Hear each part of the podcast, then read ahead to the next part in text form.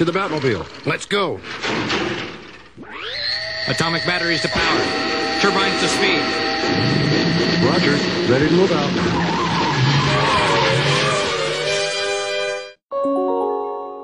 And here we go.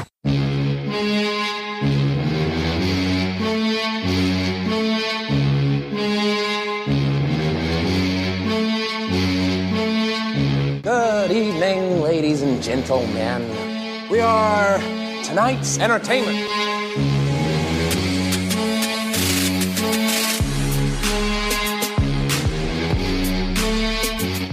I told you already, I'm gonna kill you. Maybe not today, maybe not tomorrow. That's not how the Force works. very small man can cast a very large shadow. This does put a smile on my face. Once more, the Sith will rule the galaxy.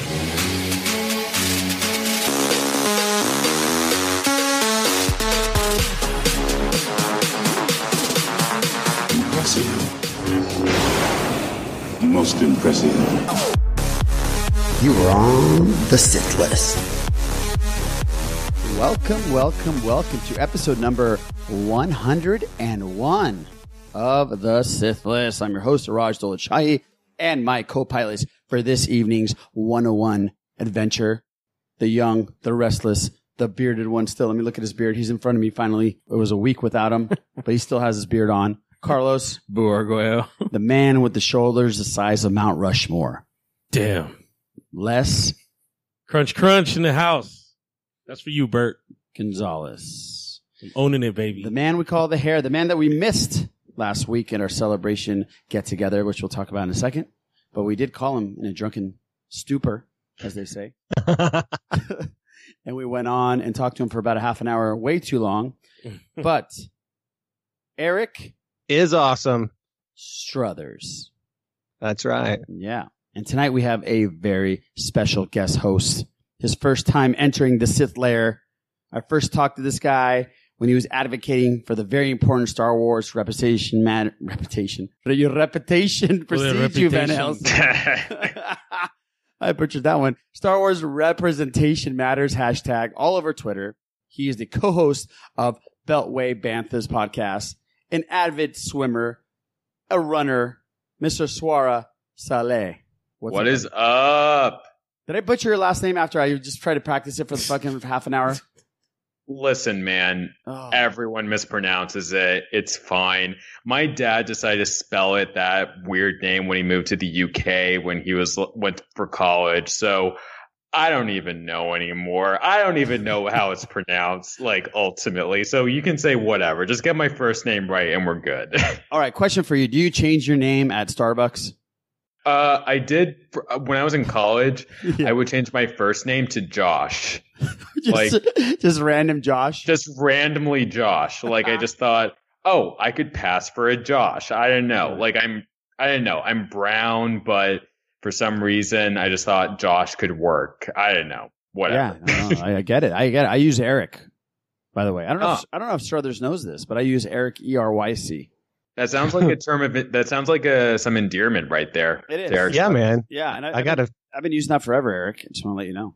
It was it Eric It's Dolachet? fate, man. It's Roger Dolachet. Roger Dolachet. in, high school, in high school, it was Roger Dolachet in my drama class. That's funny. Yeah. That was the stage name. That was my stage name. That's right. But, bro, thank you so much, Swara, for coming on.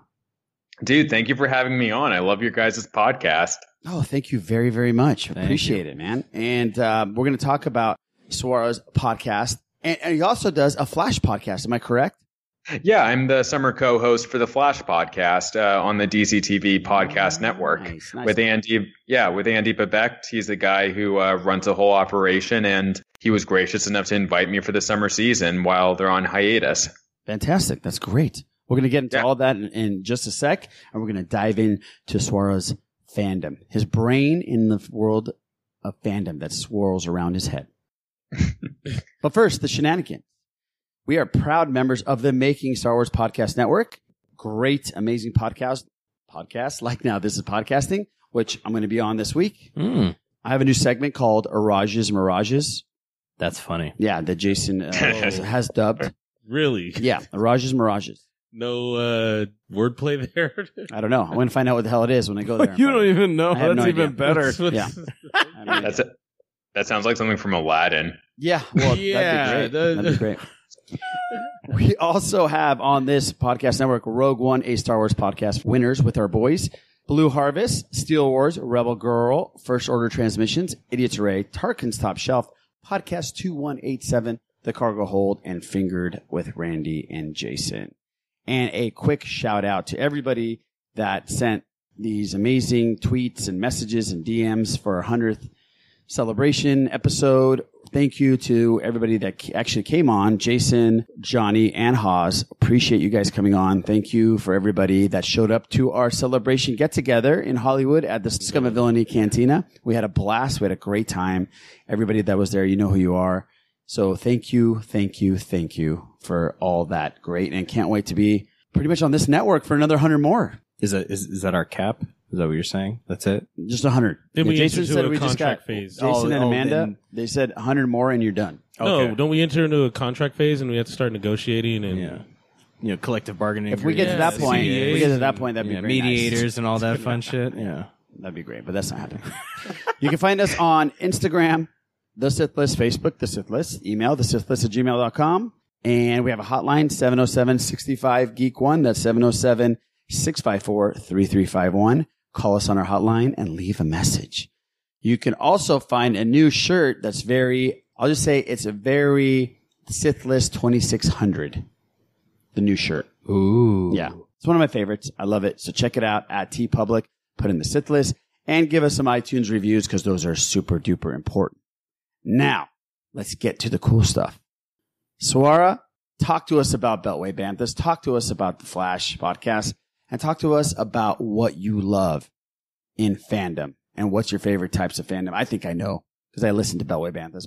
Yeah, like uh so do it in that order. Beltway Banthas is the Star Wars and Politics podcast. We talk about everything in the intersection of Star Wars and politics. We talk about galactic politics and history, military conflicts. Like I basically when I uh, introduce this podcast to friends in real life, I always preface it by saying this is the nerdiest shit you will have ever heard. It's like not only Star Wars, but it's also politics, and we're just looking for all of the ways you can talk about it and it's great like my co-host steven's really great um, we're a bipartisan podcast i'm the liberal shill whereas he's the conservative shill so we like sort of duke it out with our shillness from either side and try to reach some sort of consensus on, on issues we talk about real world issues as well um, you know like the craziness that's going on in our country and Right. the world really it's uh you know, it can get stressful at times, but we have really good conversations and we have a really great uh, Rolodex of episodes you all should check out. We're on hiatus for this summer, um, but during the summer, I'm actually, as you mentioned, D. Raj, I'm a uh, co-host for the Flash podcast uh, during its hiatus season. This is, uh, yeah, like uh, I think as yeah, as I mentioned to you earlier with uh, Andy Behbakht, it's really fantastic and. You should check out all the DC TV podcast network shows if you watch anything like The Flash, Supergirl, Arrow, Legends of Tomorrow, Black Lightning. They're all really uh, fantastic podcasts. Uh, and yeah, so my fandom, yeah, I've been like a Star Wars fan since I was nine years old, and I saw a New Hope uh, actually on public access television. It was on like UPN or something, and I completely fell in love with all the characters. Let's, re- re- let's rewind a little bit.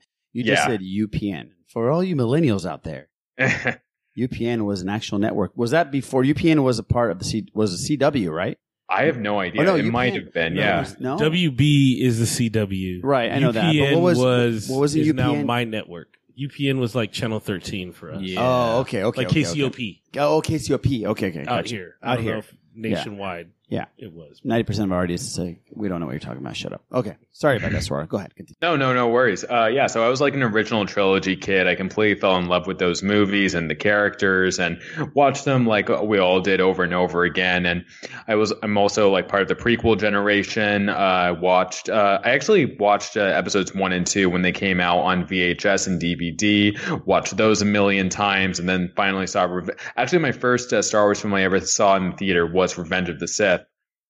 And uh, yeah, it was like really awesome. Went with my dad and like really got immersed in that theater experience. Really enjoyed it. And uh, my I also was a big Legends fan. I read like growing up maybe over a hundred Legends novels. Like I was really invested in those, especially New Jedi Order. Um, yeah, like uh, I, I would mostly read stuff like uh, sort of New Republic era and prequel era, and was really looking for stuff that was sort of in between the cracks of what my main heroes uh, were doing outside of the films. Uh, but and I played a bunch of games. KOTOR. My favorite game, actually, I think, is a game not a lot of people talk about. It's Jedi Knight Jedi Academy.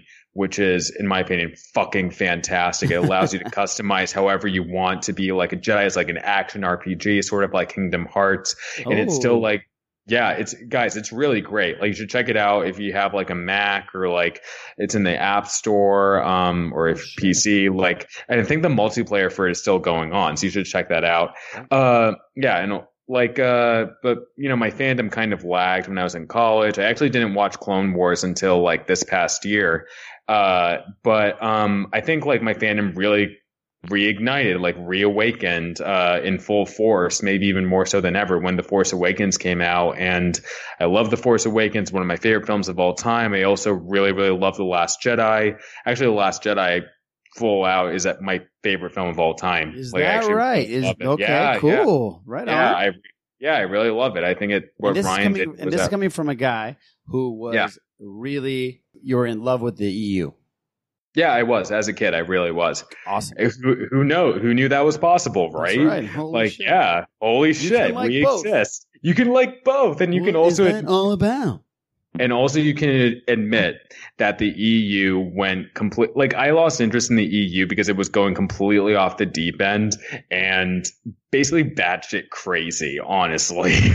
I mean, you can admit that and still like certain parts of it. You know, you can be moderate with your opinion on these things and just take and pick what you want to like and consume and enjoy outside of Star Wars, man, honestly, like I'm a big animation nerd. I love my favorite series of all times, like Avatar: The Last Airbender and Legend of Korra. I love anime, uh, and there I, one other uh, animated series I really love that's on Netflix right now is Voltron: Legendary Defender. Bless Uh, your heart, dude. It's so good. It's really It's good. So.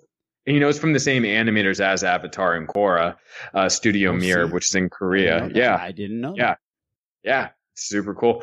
Um, and other than that, like I, I mentioned, I love DC TV. If I had to choose my top three fandoms, it would honestly be uh, Star Wars number one, then uh, Avatar: Last Airbender, Legend of Korra, and then number three would probably be like um, DC as a whole, generally, except for the films that are coming out right now. Not a big fan of the Snyderverse. I was gonna say that. Uh, yeah. So like you can count me out of what whenever.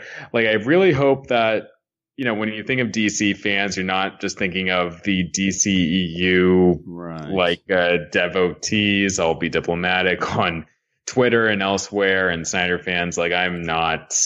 Please, yeah, I love I love like original Justice League, Justice League Unlimited, uh, some DC comics, uh, like I mentioned, uh, DC TV, but not like yeah, what they're currently coming out. Wonder Woman was great though, but Wonder Woman. yeah, was. That's- but that's like my just my fandom in a nutshell. Okay, well, yeah, Like- that's awesome. Thanks. There's going to be a lot of listeners who we get tweets from and DMs from that are into all those DC shows, and we just don't have time. I used to watch Arrow. This one's for you, John Wimmer. The, I mean, there's a yeah, and there's a lot of people that love the DC TV stuff, and we just don't have time to cover it. Maybe we should just have you on here and just fucking give us a lowdown here and there. Sure, I'd love to do that, but just FYI, I don't watch Arrow. I haven't watched since season four, so you'll have to get someone else for that. Me too, buddy. Me too. I haven't watched Arrow since season three, and that's coincides when when the Marvel shows came out on Netflix. I just stopped watching all the other shows. Yeah. I just stopped. So sorry, sorry. I also want to mention I am also a big Marvel fan. I do love the MCU a lot. Like I think it's absolutely fantastic, and I'm a lifelong Spider-Man fan. Like I love Tom Holland, Spider-Man: Homecoming. Again, one of my favorite films of all time. Like I think he absolutely nailed the character, and I love the original Spider-Man film. So Cool. yeah, sorry, I love a lot of shit. Yeah, sorry. you love everything that we love, pretty much. And, and perfect, I, perfect. I'm not into the anime stuff, other than Voltron is I kind kind of consider that a little bit anime, but Uh, Les is a big anime guy, and Boo, you watch some anime, don't you? Yeah, a little bit. Yeah. Eric, you're not a big anime guy, right? Like me. No, Yeah, no, me not Eric really. Appreciate that you love all these great different fandoms. Very Thanks, cool. I appreciate it. Yeah. Let's get into some stuff. You ready? We'll talk some box office, talk some Star Wars, talk some DC. Yeah, let's Marvel. do it. We'll talk some random schmeals. Obviously, the box office, Ant Man and Wasp killed it. Became the 10th Marvel comic adaptation this year to top the weekend box office. At, and Disney's success this weekend didn't end there as Incredibles 2 became the first animated title to ever hit 500 million domestically. Uh, that surprised me. Yeah, the, yeah, that is kind of surprising. That is surprising. Ant-Man and Wasp brought in seventy-six million dollars and one hundred and sixty-one million worldwide. This comes via boxofficemojo.com. Disney Marvel is twenty for twenty. I think all Yes. their You mean movies number have one? hit number one. Yeah, it's crazy. And That's I also read that Jurassic World hit a billion worldwide, Mhm. and it's the only movie this year non Disney owned to Right. hit a billion dollars. That's Wow. so crazy. It is crazy. It's nuts. And it, I think it made 700 and 700 million uh, foreign take. Jurassic Holy World. cow. They love their dinosaurs, dude. Yeah, they do. Yeah. Swara, have Yeah, you seen, that's have you seen Ant Man and Wasp? I haven't seen it yet. I've been so busy in the past week, but I'm planning on seeing it hopefully this Friday. Okay. Well, hopefully. Yeah. Okay. You got it. Yeah, you should see it. So what we'll do is we'll do our review after we get Mhm. off with you. That way we won't spoil it for either of you guys. I appreciate it a lot. man. yeah, you're not going to spoil it for me. I know I'm not spoiling for anybody, but at least you swore. I don't want to. I don't want to ruin it for you. yeah, that'd been fair. Yeah, that would have. Appreciate that, man. So there is your box office, and then I think it's time to get into some Star Wars chit chat because for once the news broke out before we record, not three hours after we record. so there's a lot of stuff, right, Mr. Strothers? Uh, yeah, sure, sure, man, There's- sure. There's some stuff that I have. It's probably duplicating what you have. But before we even do this, I want to say that we love Andi Gutierrez and we want her to keep up the great work. And she is absolutely a gem in the Star Wars galaxy. And if you think otherwise, you're a dope. and keep it to yourself. Dupe. Leave people alone, people. Just Dope. leave people alone. And we're not going to get into all the craziness that's going on because there was a lot of craziness this week. A lot. And there's a lot of stuff that is just beyond Yep. my comprehension, but we're not even going to get into that stuff. I'll save it for while I'm on. Now, this is podcasting. I'm sure we'll get into it there. Yeah. So, uh, take it away, Mr. Strothers. Let's talk some uh, Star Wars with Swara. Well, here's something that's kind of crazy, man. Talking about the box office. So, you know, I'm a member of the 501st, and over last week, uh, several guys in my garrison reported trying to go see Solo, and the showings that they were trying to go to were sold out. And Is, is that I guess- right? Oh yeah, I yeah saw so not this not this past weekend but the weekend before. And it's like you know obviously they're not in the biggest number of seat cinemas now but yeah sold out. Not not a seat to be found. And it's like hey where were you people? What are you doing? I just thought that was kind of cool to hear. That is awesome. yeah because that movie deserves it. It does deserve it. I love that movie. And um, while you're talking about it right now, I'm looking up the current box office totals for Solo, a Star Wars movie, a Star Wars Star Wars story. It was it was a, Get it was it a Star right, Wars Raj. movie by the God. way. It definitely was a Star Wars movie. Two hundred eleven million dollars domestically, and I think we're close to uh, four hundred million worldwide, if I'm not mistaken. Yeah, I see on Wikipedia it says 380.1 million. i just thought that was crazy to hear now and it- then it thought, i thought well then i should go i should go see it but i don't have time and it's nowhere around me And now i don't think you're at you're at how many are you at so far, Eric? six five Six. six Nice. Okay. five It's very. I don't know. It's one of those. It's, It's, really one of those. interesting because I've talked to a couple people that love Star Wars, and I asked them, "Have you seen Solo yet?" And they're like, "No, dude, I haven't got to it yet." I'm like, "What? Like, why aren't you going and running Mhm. to the theater to watch this film?" But you know, Well, what can you do? I, I know there's that, but when we've talked about this, but Swara, I had a, a thing where a lady who I work Yeah. with, she's like prime age for, should be inundated with this, got two kids who are like right there. It's, you know, young kids, Star Wars age. She had no idea what I was talking about. What now? Solo, Han Solo, who? What? And I was like, man, that really, that really speaks volumes for how well the marketing went when Yeah. somebody who is your prime target has no clue that there's a solo movie out. And I listened to the Beltway Bantha's review, and that was oh, your Oh, last. thank you. That was your last episode before you went on hiatus, right? Correct. Yeah, yeah, Yeah. basically. And Yeah. So I got your take, but can you let the listening audience know what you thought about it? I know you gave it a score, I believe, of six point five. Yeah, exactly. Yeah. if I give like yeah, that for me like that means the film was fine. It was okay. Sorry guys, I didn't love it as much as you guys did. That's okay. But uh it's you know, for me it was like fine, okay, but not something I'll be rushing to see again. I think um actually shout out to the Sky Talkers, Charlotte and Caitlin, who both loved the film by the way, but they did make a note that it did feel like a couple of episodes of a TV series strung together that this could have been uh mini arc in Rebels or maybe in Resistance or Clone Wars. You know what I mean? Sort of like that. Uh, so, and that honestly was how it felt to me. It felt like I was watching a bunch of different stories play out at once, and the cohesive narrative arc wasn't really that clear to me. My favorite part, definitely Donald Glover Lando. Absolutely fantastic. He got the intonation and the personality of Lando that we've known for basically like 40 years now, so down. And he was amazing. Uh, I also really liked Qi'ra. I also really liked L3. Didn't really like L3's ending, but what are you going to do? What about Alden? Oh, Alden was good. Alden was good. Um, I'm not like, uh, to be honest, like, I mean, I've always liked Han, but I've never been like a Han, necessarily a Han Solo fanboy uh, necessarily. So there goes there goes one question out of yeah, the flash round. um, yeah, I'm like just psychic ahead of the game, but uh, yeah, I, th- I thought he was good. I thought he was good. Um, but again, like I think my problems with the film were mostly in the writing and the directing, and I feel like it- could have been more than the sum of its parts for me personally. But for those of my friends like who loved it, and enjoyed it, like I'm really happy for y'all. I'm really happy that this gave you a lot of joy. Like guys, do you know this was a thing? That something I can say that something I dislike that other people like. That I can say I'm happy for them. That I can have vicarious joy for others who enjoy things. Did you know that was a thing? I just I just realized that just this week that that was a thing.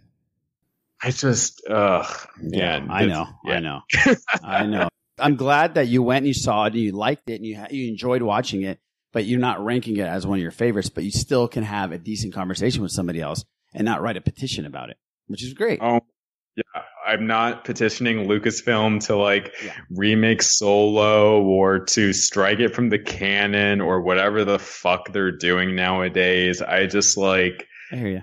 There was an article uh, that just came out today in the Daily Dot talking about fandom toxicity. And it's like, it is a minority of people in fandom or supposedly in fandom that are doing this. But the way that they're um, making such a loud noise about this, they're really tarn I'm sorry, but they're tarnishing our image in so many ways and it's embarrassing. And I feel like just get out. We don't want you. If you're not enjoying this, just get out of our fandom. It, it's, uh, yeah. Yeah, it is it's crazy. weird. I got it. I got an email from uh, one of our listeners, Tom, and it's pretty much pretty much said that 97 percent of the people agree with what we're saying, and it's that other three percent, like you were saying, Swara, that they'll never change. And giving them so much attention only gives oxygen to their dying, losing cause. That's what he put. I, I kind of like the email.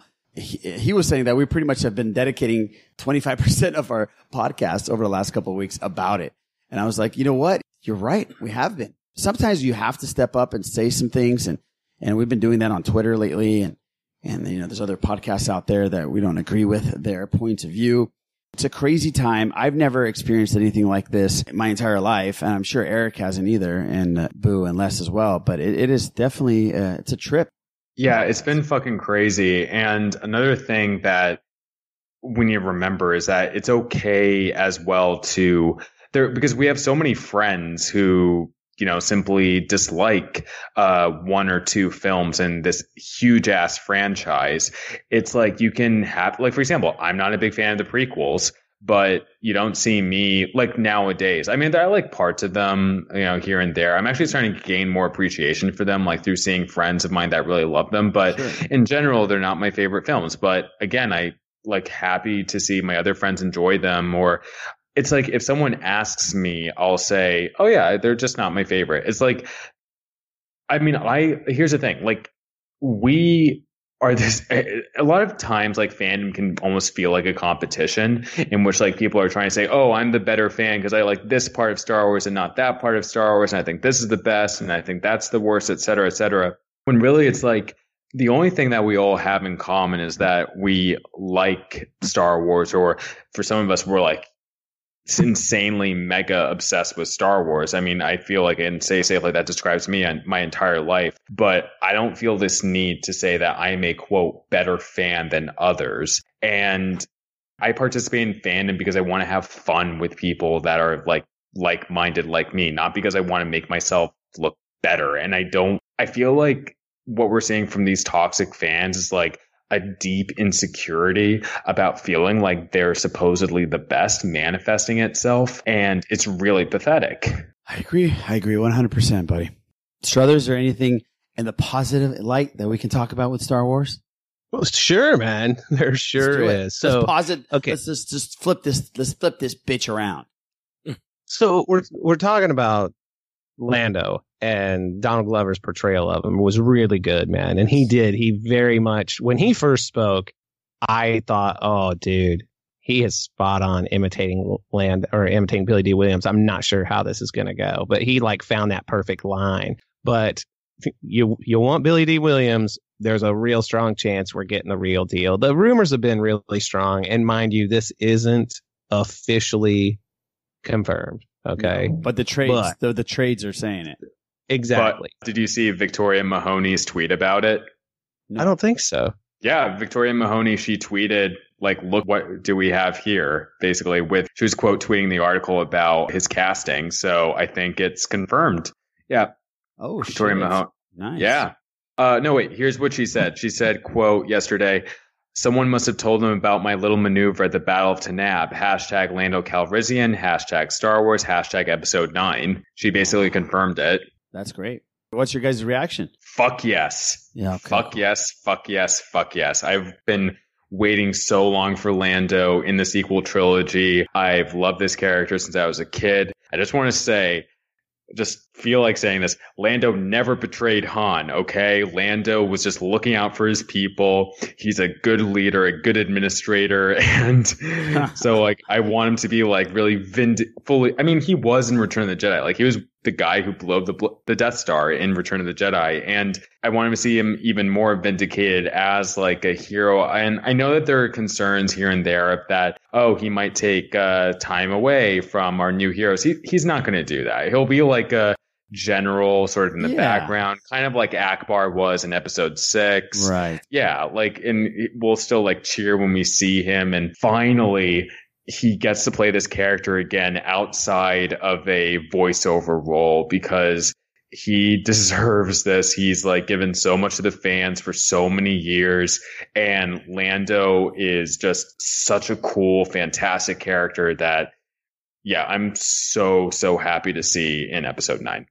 Yeah. Yeah, I think it's gonna be great. It's gonna be nice to see a, another familiar face that's not exactly you know the top three kind of thing. So it'd be nice to see that. It just kind of sucks that he comes back at the at a bad time because Luke's gone, Han's gone. Right. We don't know what's gonna happen with Leia, but she kind of has to be gone in some way. So he's gonna come back and be like,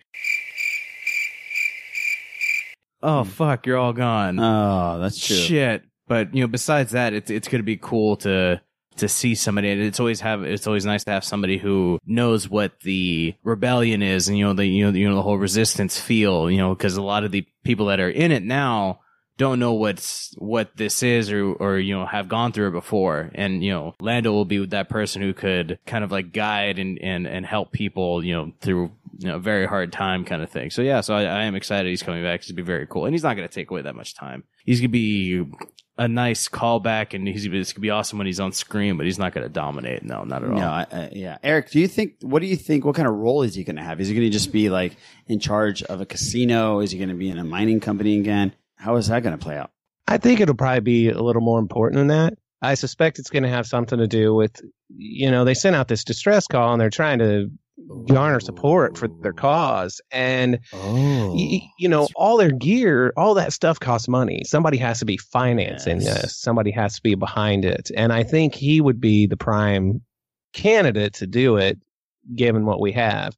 One thing I'm curious about is whether this decision was made specifically because uh, Carrie Fisher's no longer with us.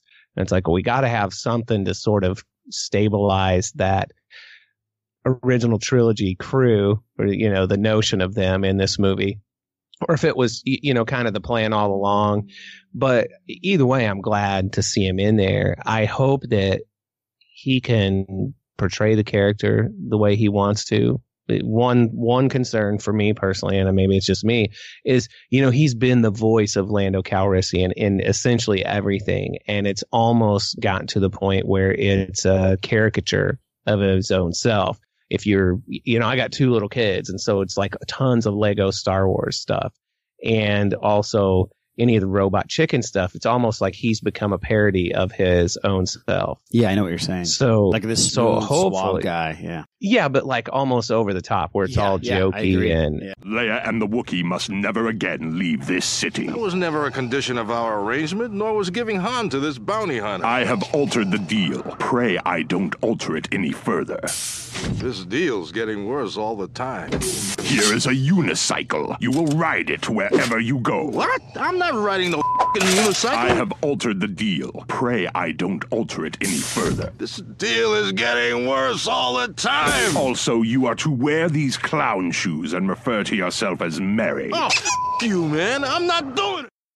and all of that. And so I don't want that to taint what he, you know, what he's able to achieve with the character. And it may not be, it may be completely out of his hands. It's just going to be people who have seen all this stuff, who have seen Robot Chicken and, and all those things. But I, I hope that his role has gravity, whether or not it's dominates the running time, I guess is what I'm trying to say. Yeah. That makes yeah, total totally. sense.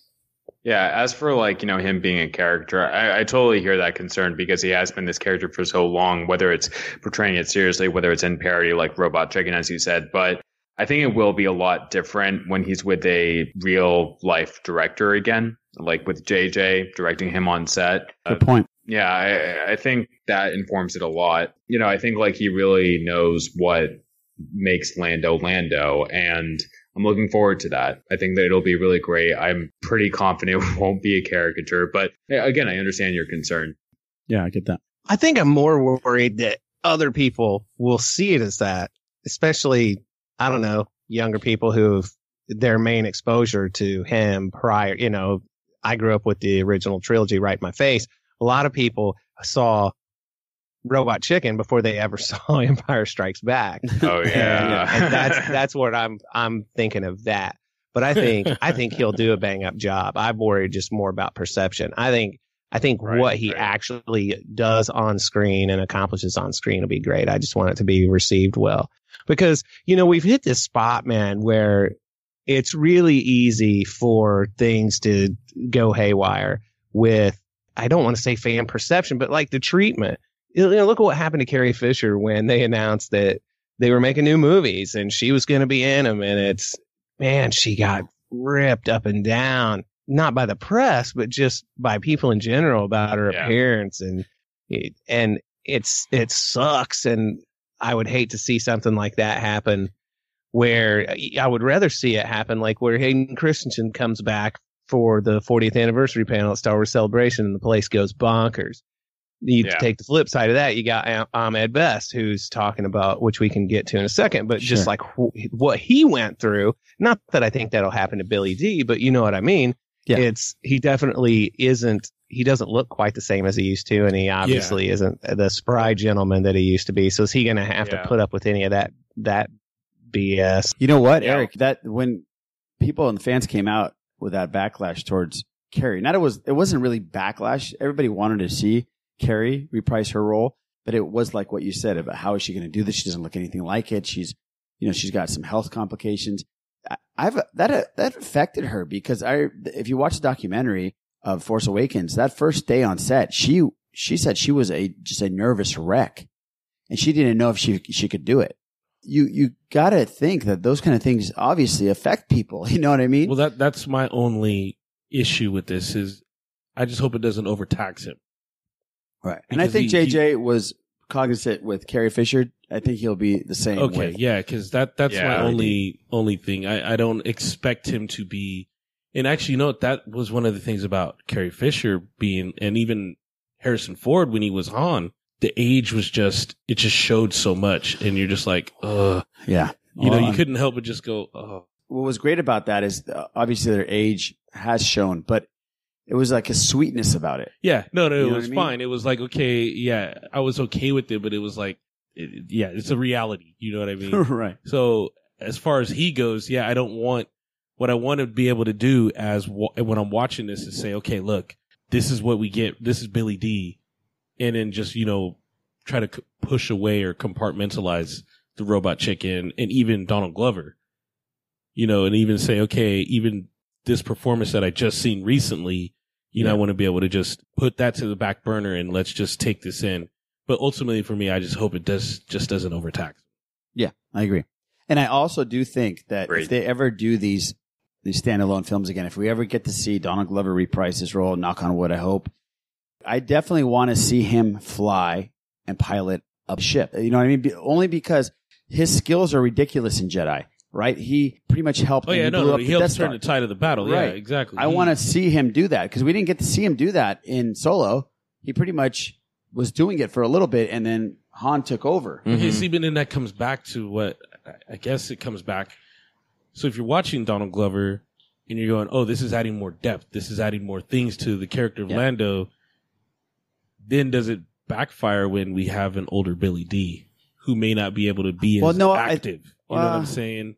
Like, yeah, I don't think so because I don't think Carrie's 'Cause Leia Carrie went Fisher's very- performance didn't didn't backfire. yeah, but she went from you know holding a blaster and, and kicking real ass to like being a general, tac- tactical. Yeah, yeah, like being just tactical, tactical right.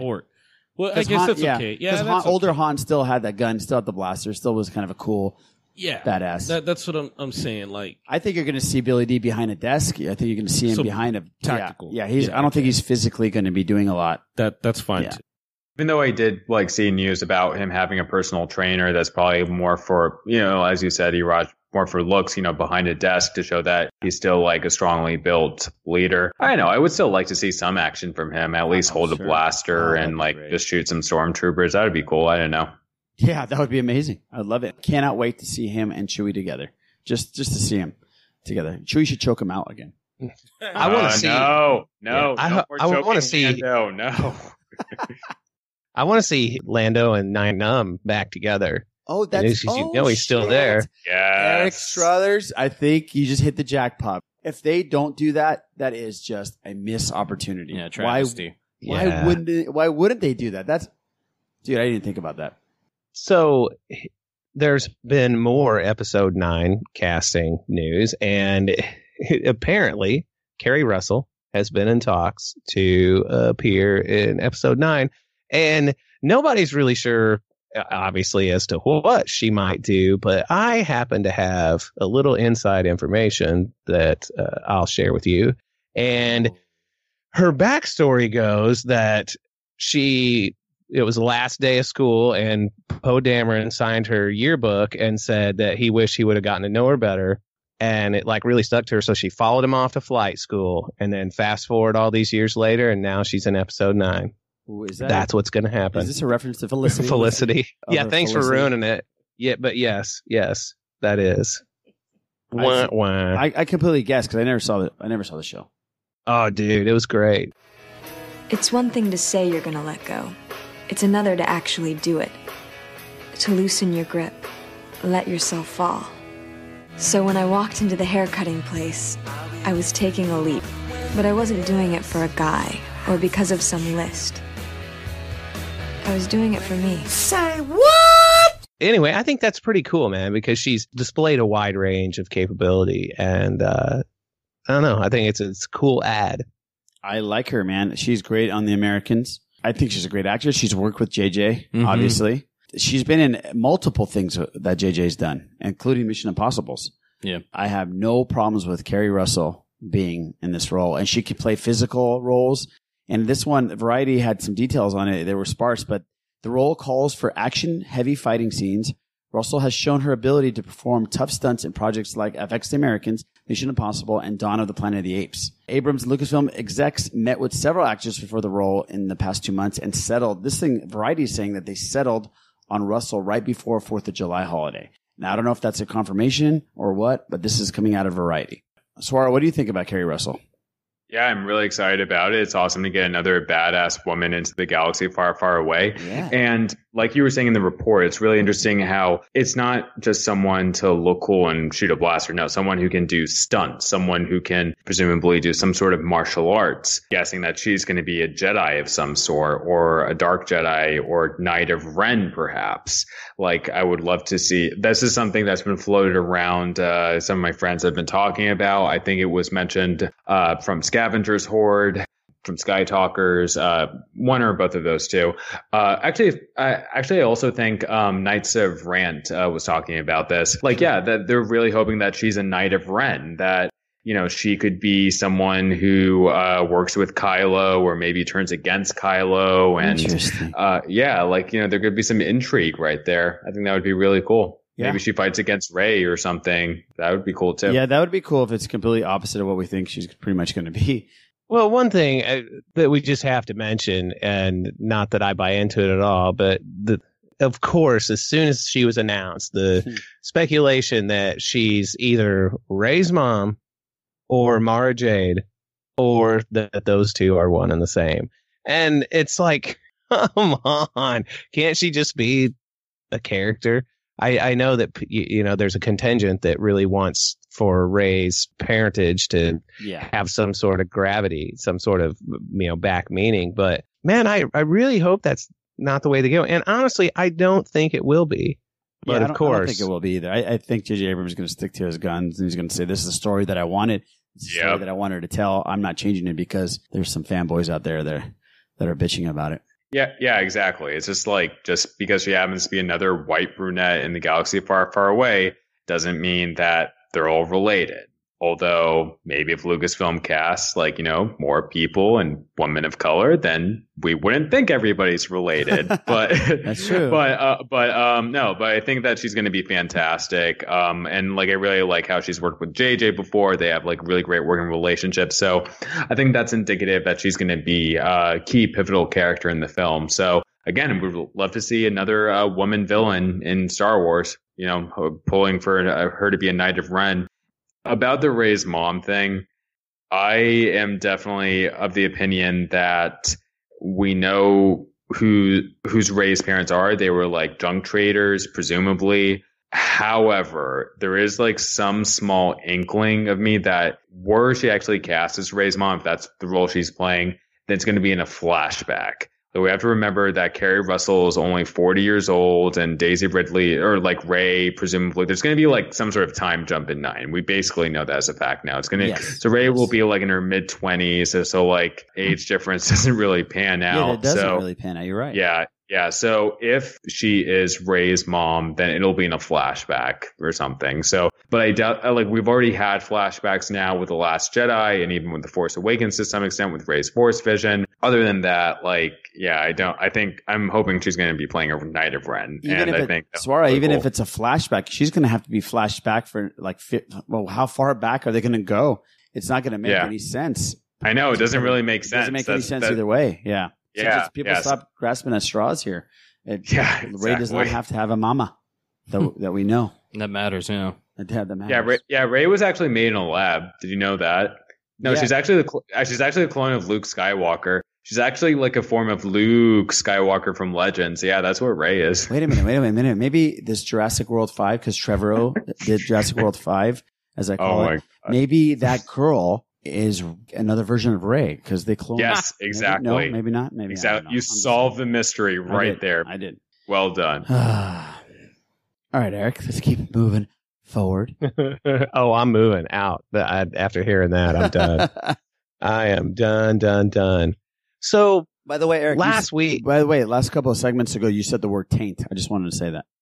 I've been holding on to it for a while. Go ahead. Your taint? He said taint. Oh no, you, so you have been holding on to your taint. I'm not holding on to my taint. Oh, okay. No. I did. The Oh, Beavis sorry. and Butthead moment when he went.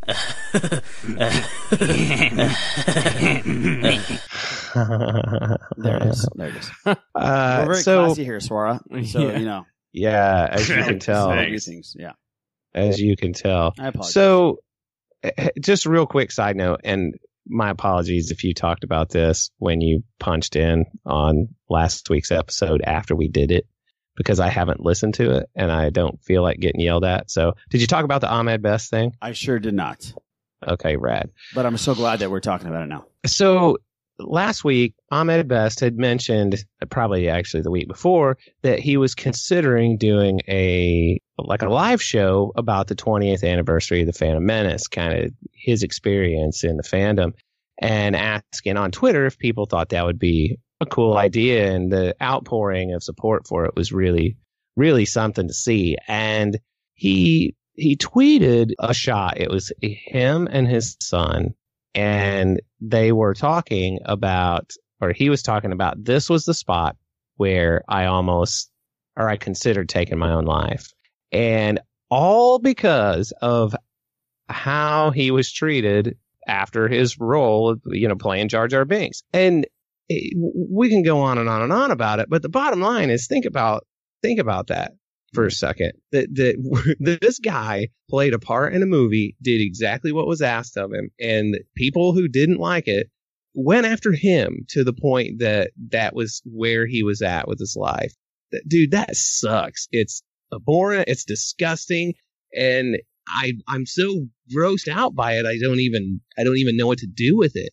But the plus side of it is that, that again, the outpouring of support in relation to it was really something to It see. was Of course, great. he had It was had a couple of total dick bags, and th- I guess you just got to come to expect that. Yeah, yeah. And I It- just that three percent, you honestly- know, that three percent of Yeah. dick bags are the ones that ruin it. But yeah, I agree with you. It was I was very very happy to see how many people came out and it talked about how he was the trailblazer in Capmo pretty much before Andy Serkis was Yeah. doing it. He was doing it. So I, I love that he's getting credit for something. And, and I'm not a fan of Jar Jar. I'll tell you right now. I think Jar Jar was a big mistake for the prequels, especially Phantom Menace. But that doesn't mean that the graphics and the technology at the time weren't amazing, that somebody actually portrayed it and he was standing there and it's his voice and his actions.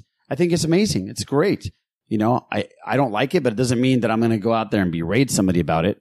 So I'm very, very happy that he's getting the due and the praise from st- real Star Wars fans that he deserves. Agreed, man. Agreed. Yeah, and I I do agreed. hope that he does a show. Oh, and I think it would be killer if, you know, surely though at Celebration Chicago, there will be a 20th anniversary of the Phantom Menace panel. And I hope he's there. And I hope that the place falls apart just like they did for Hayden Christensen. And, and while we're on the subject, I think it'd be great to see that happen for Jake Lloyd too. That would be great. I was listening to Rogue One a couple weeks ago when they were talking about this, and Haas was talking about how it would be a, a travesty if Lucasfilm doesn't ask him to do that show that he was thinking about as one of the panels, just that show. And I think that's such a great idea. Yeah, that would be something to see, man. Yeah, that would be That'd be really great. So l- let me ask you this complete turn here. Let's talk about this Kenobi movie and the rumors that it's going to be on the streaming platform. Yeah, yeah, yeah. yeah. That's been a pretty persistent rumor. But but where's the source of that? Where do you think that's really coming from? Yeah, I, w- I wanted to talk about this a couple of weeks ago uh, because it's- it's been. You're right. It started a couple of weeks ago, and it's just kind of like held on. It hasn't been debunked as much as I thought. Um, I think the source of that is just. I think the box office take for Solo and the idea of having Disney's live stream network. You know, if they can get, if Marvel can have these series and these stars be not only Marvel, but all kinds of different production companies have these these A list stars be in these mini series of six or seven, um, you know, hour and a half long, pretty much films. Each one of them, they're they're amazing. Why wouldn't they be able to get Ewan McGregor to do that for a six feature run or something like six episodes? That's like oh, a series. I thought you was six films. No, no, no, like like, six episodes that are an hour. Yeah, yeah, you're You know what I mean? You are Like, correct. yeah, well, if, if if they can get all these, if you go look look on your Netflix and look at the series, little mini series that they do, they get some A listers in there. You know what I mean? Yeah, and even for the movies they do too. So Oh, yeah, for the movies, yeah, they're production not, movies. Uh, this is not a shot in the dark, you know. Yeah. this, this could be something. It could be. Yeah, It could actually be. work out for them. Right. When I saw it a couple weeks ago, I got it from the, the playlist, and you know, you know, this is definitely not a, a trade publication. But now, what Yeah. would make me want to get this network would be this exact thing. Mhm. I would love for them to have something like this and have it at the level where the Marvel ones are. You know what I mean? Or a Netflix feature films are. Can you imagine Disney's money backing this thing and putting it on for six? Now, here's the question for all of you. And I'll start with you, Boo, first. right. You are a child of the Netflix, Yes. right? Generation. Mm-hmm. Would you rather have one Kenobi film that's two and a half hours long, or would you rather have six hour long episodes on a streaming service such as this? So I only get six episodes, no more of that. The just one season or one one like miniseries kind of thing. That's yeah, it. it's True Just- Detective season one, but Right. Kenobi. Hmm.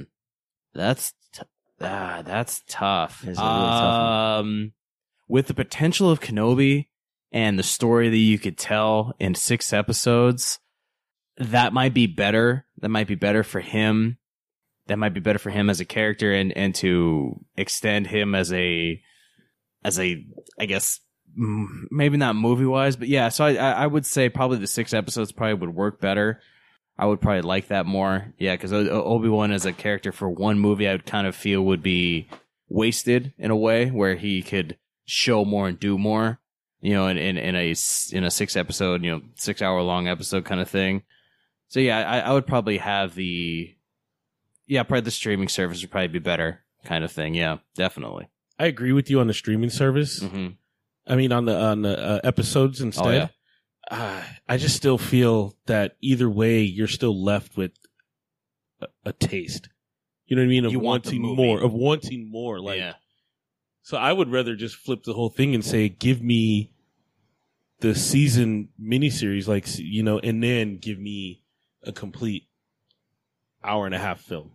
Ah, kind of like to cap it off. Yeah, and just Yeah. just to do that. So like, uh, what is it? Netflix has was it, uh, Marco Polo, and then they have like the Sword of Destiny. Oh yeah, yeah, yeah. you know yeah. what I mean, like that kind of thing. So, uh, I I'd ask for. I mean, is it too much? Um, Can you not have enough of that? You know what well, I mean? Yeah, like if, if, I could have more, absolutely. that. That's how I would look at it. Be like, just give me as much as you can, especially if you're trying to compete with Netflix. Now, let's don't get me wrong. Disney may not have to do too much, but to get yeah to get people to ba- you know spend their money, this would definitely be the thing to do. Yeah, absolutely, absolutely. Yeah, it- uh, you know, to, to have them.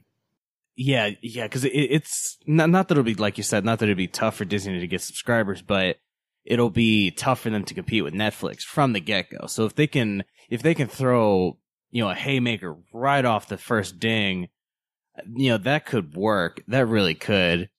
So I I could see this being it's plausible, but still kind of far fetched. I'm not sure. That's ballsy because if if nobody wants to buy their streaming service, you're you're already losing money at that point, and then nobody's gonna see Obi Wan, which is gonna annoy the shit out of everybody. That kind of thing, whether it's a show or not, or or a movie or not, you know that kind of thing. It's still ballsy to to change that and to do something else. I'm not sure. It's, If- a, if- it's a if- tough question. dude. Yeah, it is. It really is. I want to yeah. know what uh, the uh, Star Wars experts think on this on this thing. What do you think, uh, Swara and Eric? Yeah, I think streaming is definitely, you know, the changing industry now. It's definitely what most uh, production companies are looking forward towards now. I was really surprised regarding Star Wars and streaming how quickly The Last Jedi came onto Netflix. I was like, yeah, that was like such a quick turnaround. Even though it was the, you know, ninth or 11th highest grossing film of all time, even though it was the highest grossing blue, uh, highest uh, selling Blu-ray of the year or something like that. They still like pushed it out onto Netflix as soon as possible. They were giving out all of the plat, they were pushing out to all of the platforms as soon as possible.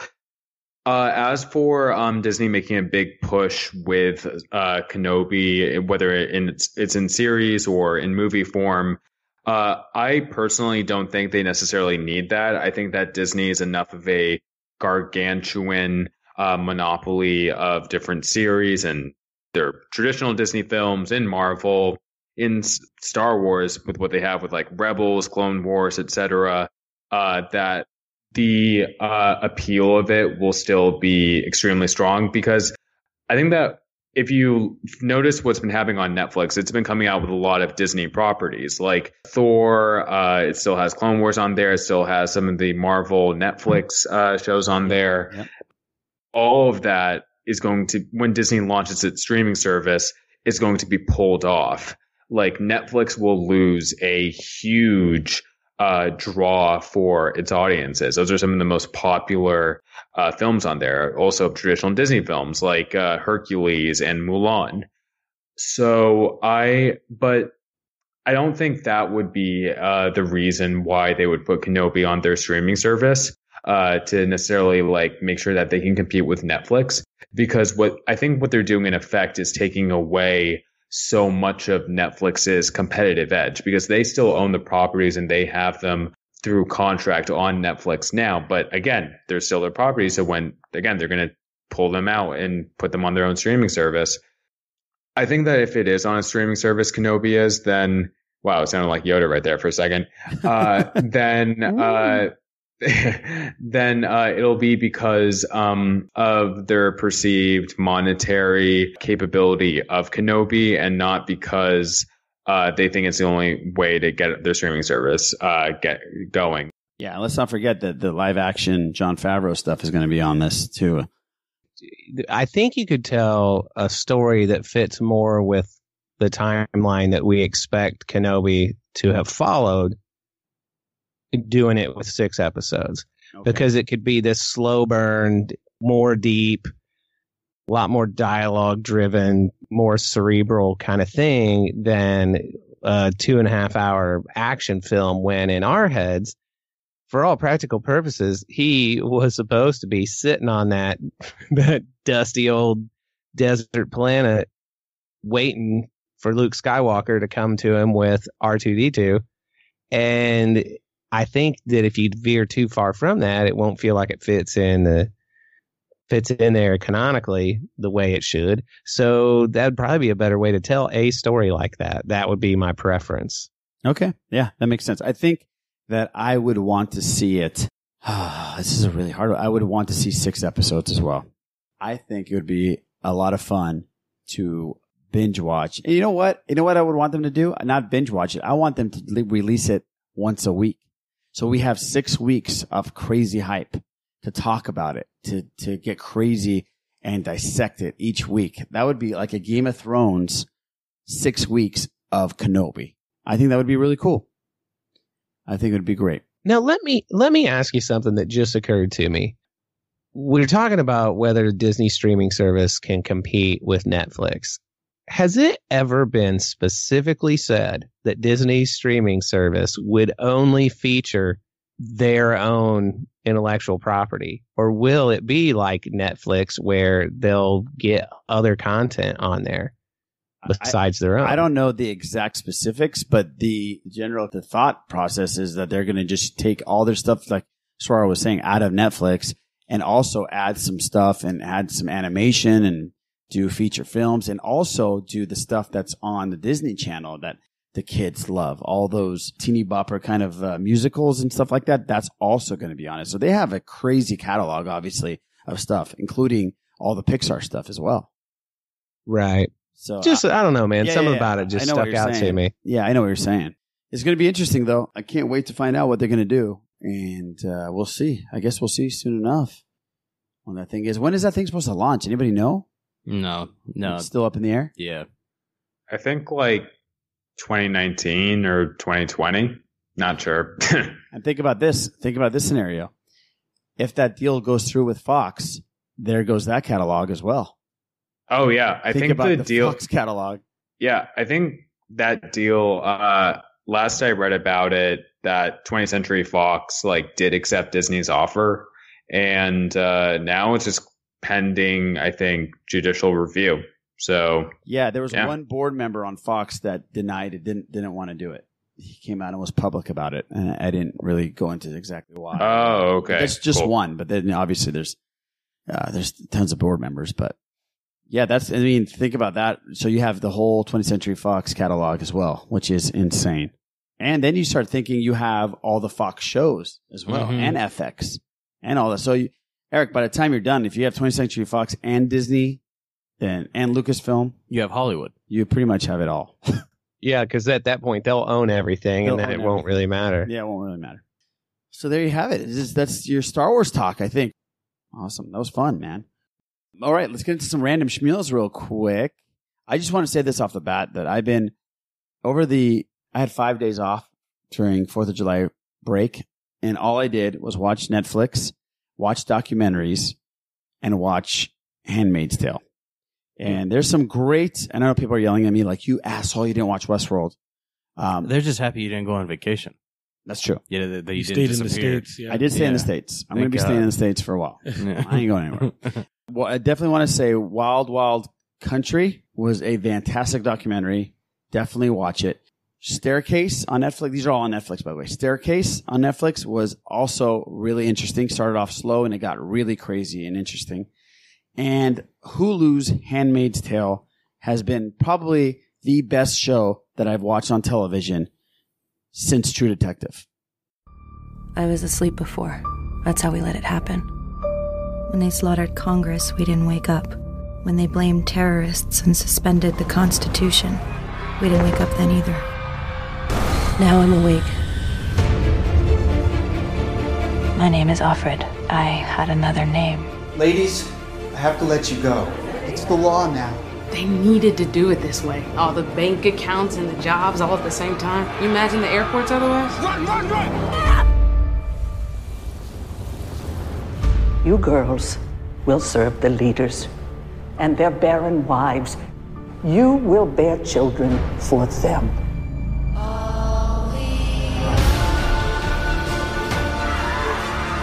An eye in your house.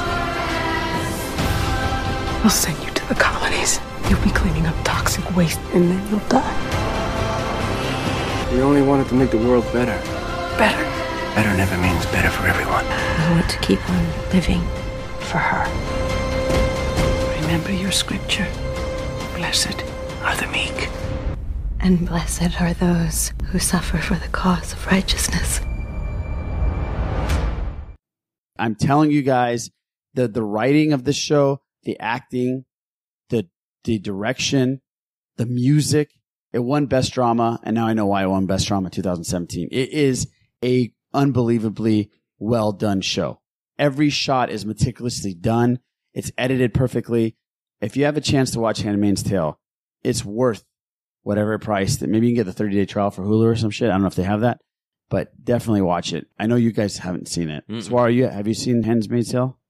I haven't. I feel so depressed by our own political reality right now. I feel like I can't handle it, but I should watch it, It is though. You're right. Let- yeah. I will, you're absolutely right, Swar. It is a rough thing to do to watch it because it's very dramatic and there's things that happen that you think in your head, this could, this definitely could never happen in, in anywhere in the world. But the, the writer of the book actually took situations from different time periods and actually events. Um, I know she used the Iranian Revolution from 78 to Oh, super 80 or cool. 77 to 80 or something to uh, depict some of the parts of the show. And then also, there's all, all kinds of crazy stuff. So I heard the book's amazing, and I've heard that the show, the first season is very much like the book, and the second season pretty much goes in a different direction. But it's give it a shot. Handmaid's Tale, give it a shot. And don't worry, I am going to be watching Westworld. Uh, Lorena said, you know what, just watch it on your own. Don't wait for me. So I got the green light to watch Westworld. So you're not cheating by myself. I'm not cheating on, on Lorena with Westworld. You got a hall pass on a show? I got a hall pass on a show. Wow. Yes, that's a big deal. It is. It's a big deal. So I just want to throw that out there real quick. And there's also, it's time to fly into the danger zone. Whenever, whenever there's Top Gun news on this podcast, we we fucking provide it. That's right. right? So we are flying into danger. Last week, it was reported that Nicholas Hoult and Miles Teller and Glen Powell were all in the final runnings for the coveted role of Goose's son in Top Gun 2, a character that will feature heavily opposite of Tom Cruise, who's reprising his role as Maverick, obviously, Well, this week, Variety reports that a winner has emerged from the last round of screen tests, and Teller will star as Maverick's new protege, Goose's son. What you say, people? I, I think he could be a good foil, maybe, or maybe take on some of Maverick's role, uh, Maverick's uh, qualities. I was a big fan of Miles Teller for about a year and a half. Uh, yeah, that's and then I found out he's a big dickwad yeah on set. So Uh. I've kind of like been like, oh, that sucks, dude. You're an asshole. So, yeah, go ahead. Nick, Just wanna throw Nicky that out Hoult there. might have been a pretty good one too. Yeah, he's a good actor. Uh, how come Dylan O'Brien isn't on this list? Dylan O'Brien, O'Brien uh, refresh my memory. Uh, Maze Runner. Yeah, he's, American he's a Assassin. good actor, man. He was in that other crazy movie. I- That was a good movie. Yeah, where American he was Assassin. American Assassin. Yeah. I watched it Uh, on a plane, and that was pretty good. Um, I don't know why he wasn't even mentioned, or maybe he was, but who knows? Uh, you know what? I'm gonna watch it because it's Top Gun too. No, I am too. But I mean, I guess It's gonna okay suck. With, yeah, it, it, The movie's gonna it's- suck. Oh, we're, people are already mad. Damn, man, you're already It shooting is. it in People the are already It's mad gonna right suck. now. It's gonna like- suck. You know it's they're- gonna suck. You know it's gonna be cheese ball. I'm just wondering But I'm if they're gonna gonna be uh, have a legit beach volleyball scene again. Right. Yeah, By the way, Eric, I don't know if I told you this. I think I did. It'll be When I went to that festival in Napa while you guys were in, while you were in Southern California enjoying, and the Sith List was doing their thing together without me. When you were doing that, Steve Stevens, the guitarist that did the intro song to Top Gun, was on stage with Billy Idol, and he busted out into the Top Gun theme.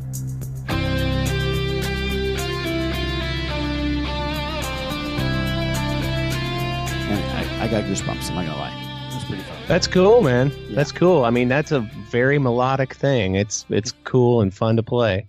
So Yeah, he when you come down here again, can you bring your guitar? No, he he played it at at Scum and Villainy when you weren't there. I will kill you, He showed us his I will pose. Dude, I did. Too. It was Yeah. pretty cool. I will man. kill all of you. Yeah, I was I was making all the shapes. It was really something. Do you have a hairy chest like Steve Stevens does? Because he likes to flaunt it. no, dude, no, not at all. Grass doesn't grow on a playground. I'll, yeah, I'll provide. Yeah.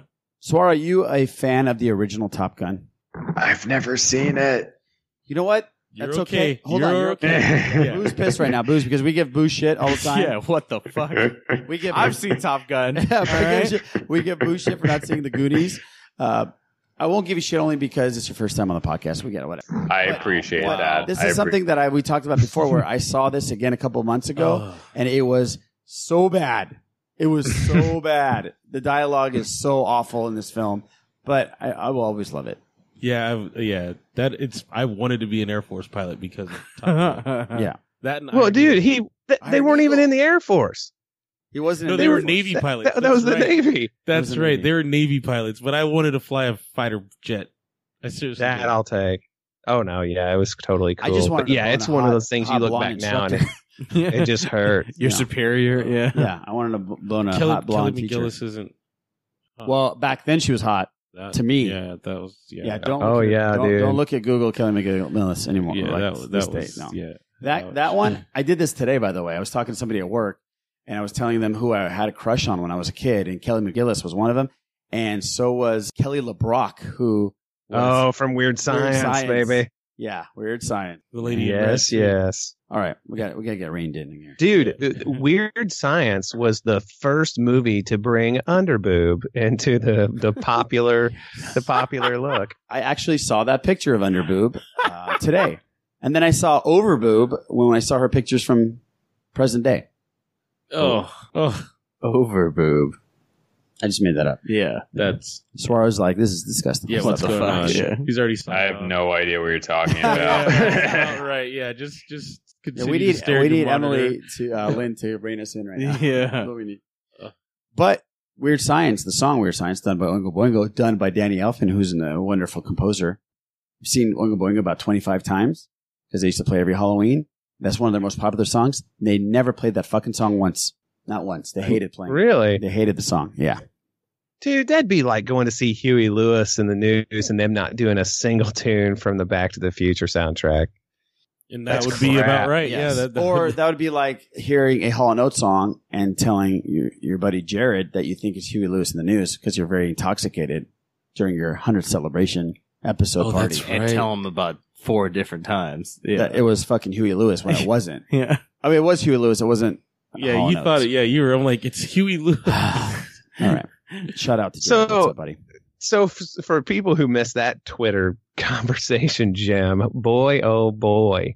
So I brought up a buddy of mine who was telling me about this show, uh, Daryl's house. Mm-hmm. Yes. And, or is it Daryl's place? Daryl's place. He's, no, it's Daryl's yeah, house. This guy's telling, It's a place this guy's too, telling bro. me he's telling me about this show that there's this random guy named Daryl who somehow gets all these famous musicians to come over and jam at his inexplicably really cool studio. I take one look at the show for five seconds and go, "Yep, that's Daryl Hall." And so we watch it, and I I asked him, I'm like, "Did it did it ever seem weird that my buddy's name is Tim, by the way? Did it ever seem weird to you that in every episode of this they do lots of Hall and Oates songs?" And the vocalist always tells this random guy how much he influenced them when they were young. Was there any piece of that that stuck out to you? Was and Daryl- then Iraj said, "That's the power of love." that's the that's the power of love." That is the power of love. It's a completely different band. yeah, I love that. I love that Twitter uh, thread there. I could even. Am I gonna have to finish It's this all right. episode off with uh, uh, Daryl Hall and John- John, Oates song? By the way, what the fuck did John Oates ever do? Everything. He had a cheapy, beautiful mustache. I can tell you that. No man, his Jheri curl mullet was And. Daryl had the mullet. Daryl had the blonde but mullet. his Jheri curl mullet was sick. Swara's like, are we going to talk about fandom? are we going to talk about things that I? Can- Oh, I, whatever, man. I'm just here for all of it. Whatever. We're, we're show we're showing our age, man. Yeah. Sorry, people. No I worries, watched man. Back to the Future today, and it, oh, I got to tell you, it holds up. Okay, brilliant. See, here's Wait, the wait, difference. wait, wait, Here's wait, wait, guys. Back Wait, to the Future sorry. holds up. Top Gun does not. Yeah. Okay, go ahead. Yeah. Sorry. I saw Back to the Future for the first time this past Friday. Oh, okay. All right. This is Let's It huge. was great. This is Great. huge. I loved it. You I loved loved it? it. Oh, Absolutely loved it. Yes. very cool. Amazing film. Have you watched uh, part two and three? Not yet. Okay. Playing playing two two. This is too soon. Yeah. Part two was super awesome too, and I liked Yeah. part three. Yeah, part three is good. Yeah, part three is good. Part two was great. I loved part two. Part two was actually pretty cool. Oh, such a, what part great part one is the best man and I I think we've discussed this on here but th- it was that movie that made me decide that i shall become a guitar player Nice. that. I no, And I, I don't was- think you've ever said that to us, dude. Yeah, That is dude, it huge. was- I think he I- did I say could- that. he did. i can remember i was it, i had just moved to atlanta i left every friend i'd ever known behind we moved to atlanta the movie's out go to see it at the theater and i'm at that age where it's like i go with my mom and my sister and then don't sit with them because Oh, i'm too cool for school Yeah, yeah, uh, yeah. and I'm watching it and I'm like, you know what? That's it. I'm just going to tell my parents I am going to play the guitar at the end. And I was trying to explain that to my kids today. Neither one of them had ever seen it. And I'm saying, hey guys, check this out. This is a movie that made me want to play guitar.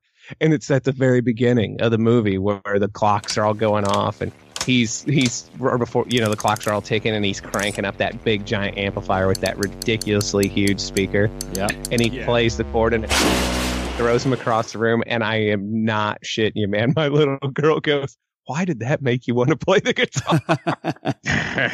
It- I'm like, "No, there's more cool. coming later." Ladies and gentlemen, boys and girls, KTSL The Sith List brings you Mr. Eric Strothers in his new segment, Strumming with Strothers. Yeah. Well, hey, Eric, here's a question for you. What's Yes. the first song you ever learned how to play on the guitar? Yeah, probably the first song I've ever really learned to play well, like to completion, would have been "Talk Dirty to Me" by Poison. Oh, okay. All right. All right. The first good guitar solo that I ever learned was "You Shook Me All Night Long" by ACDC. Oh, Nice. And that was Strumming, Strumming. with Strothers. Let's keep the train choo chewing along. Or should I say cruising along the track? Oh. Get it? Cruising. Get it? Hollywood Reporter had an interview during the Mission Impossible junkets, and Mr. Cruise himself said that he wants to play Ethan Hunt until he dies. Oh, So we're going to get Mission Impossibles for No. the rest of our lives. no. What he wants is for his Mission Impossible, Impossible sons to actually kill him one day. That's what he means. Oh, his stunts. Yeah, his stunts are actually Yeah. gonna fucking kill him. He's like, all right, this is the this is the I'm gonna jump in front of a train. Yes. And I'm not gonna move, guys. That's the The what? stunt. That- that- that's what it's gonna be. Jesus, I'm gonna do something Christ. so crazy it's gonna kill me. Yeah, exactly. That's that's what he's actually saying. He's not Right. saying it, but that's what he's saying because he's an idiot. But Come on. let me tell you though, these Mission Impossible movies are fucking entertaining. They're They are great. Great. See? Yeah. But how Everybody many loves times them. could he go flying off of a motorcycle? See, Like, that's one thing that I'm I'm getting is that he's hurting himself more and more in these movies where I'm just like he kind of it's kind of getting like all right, something bad's gonna happen to Sadistic this. or something? Tom? Yeah, Like, yeah, it's like a he likes shtick, pain and exactly. shit? Yeah, where it's like uh, no human person just recuperates from that normally and is okay, you know, or doesn't have you know head trauma or something like that. Because he's Oh, he's, definitely got some head trauma. he's you can fucked tell himself Yeah, well, up he's- in these movies. He's cuckoo for Cocoa Puffs. Yeah, But these movies are, like I said, they're great. Oh, yeah, they're the great, end yeah. product is definitely uh, uh, worth it. Yeah, absolutely. And there's a scene in the film.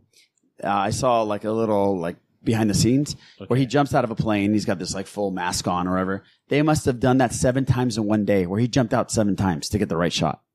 no, he just he just wanted to do it seven times. Yeah, oh no, that's the thing. And for this Top Gun film, the rumor was, and I don't know if this is true, that he only signed up if he could be in the in the uh, F Cockpit? Yeah, yeah, And in control? That I don't know. yeah, That I don't see know. what I mean? If he says he's in control, the man wants to die by himself. Yeah, exactly. You know, no, no, uh, no, uh, no, no controls either. It's just gonna fly itself. fly just itself. you know, Yeah. it, whatever happens, happens, guys. Right. With with armaments on it too. He wants to. He wants it fully loaded. Yeah, Exactly. So, Oh, are, so that- are you excited about these Mission Impossible film, the new one? I've also barely watched Mission Impossible. I've seen like a couple of scenes from one of the first ones, but uh yeah, sorry guys. Was No, no, never it's really okay. a fan No, of that. Quite all right, Swara. Quite all right. But let me just tell you, the first mission, the first, okay, look, loved the first one, Mhm. loved it a lot. Mm-hmm. Did not like the second one at all. Like, at Okay. all, It at all. kind of fell off. that yeah. crap. And then the rest of them have been pretty damn entertaining. Let me just tell you, they're like action packed. The storylines are pretty cool. It's our Mhm. version of James Bond.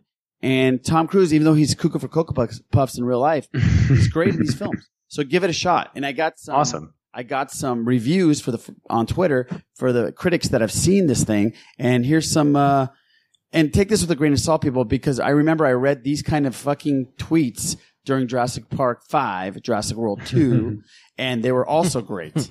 So, Yeah, and then we went into a dud. ugh. so this is what they say though. Uh, The new mission film is crazy. Can't catch my breath after the white knuckle finale. Insane physical stunts will have you asking, how did they do that? Mature story and a few Hmm. too many double crosses, but a must see ride for action, action junkies. Cruise and Cavill equals huge win. That's one of them. Mission Nice. Impossible. Yeah, that's great. And that was uh, from Cinema Blend. Mission Impossible Fallout is exactly as thrilling as you hope it would be. Amazing action, but it never overshadows the high stakes. I think that one was from Variety. We don't see stunt work like this mu- much anymore. A breath of fresh air amidst the CGI fueled summer. Mission Impossible is as strong as ever. And then the last one is happy to report Mission Impossible Fallout is a fantastic movie that's absolutely loaded with insane action and edge of your seat holy shit moments. Not sure how Tom Cruise keeps raising the bar, but I'm happy he does. The bathroom fight scene alone is worth the price of admission. Oh, that's the yeah. That's the part I'm looking forward to. yes. It's just see Hen- Henry Cavill just like Who's snap a dude. maintained his Superman physique. Yeah, exactly. So just snap a dude just in half. Yeah, just get angry. Be like, all right, I'm gonna mountain. fuck you up. And he has a champion mustache. yeah, the thing is pretty bitchin'. yeah, Yeah. And pretty facial- killer. I, Full I, I love hair. Harry Cavill, dude. I've been I've been a fan of Harry Cavill since the Tudors back on Showtime. I don't know if you guys all remember that.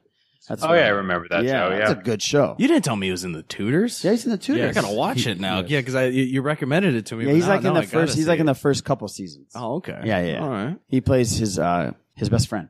Ah, okay. Henry's best friend. Okay, well let's let's move on to Indiana Jones five news. Uh, we talked about Indiana, Indiana Jones five last week on episode number one hundred. Mm-hmm. Um, the studio actually officially announced that the film has been moved from July tenth, twenty twenty, to July 9th, twenty twenty one. Furthermore, Indiana Jones 5 isn't the only film that's, has, that has been moved. As part of the indie announcement, the House of Mouse has also revealed that Dwayne Johnson's Jungle Cruise will now set sail in theaters October 11th. Angelina Jolie's Maleficent 2 will cast a spell on cinemas on May 29th. And furthermore, Mary Poppins Return, starring Emily Blunt, will now open its door on December 19th, as opposed to Christmas, which was originally. I'm looking date. forward most to Maleficent 2. Really? Not Mary Poppins? You're not a fan of the Chim Chimney Chiroo? That was a scary song, man.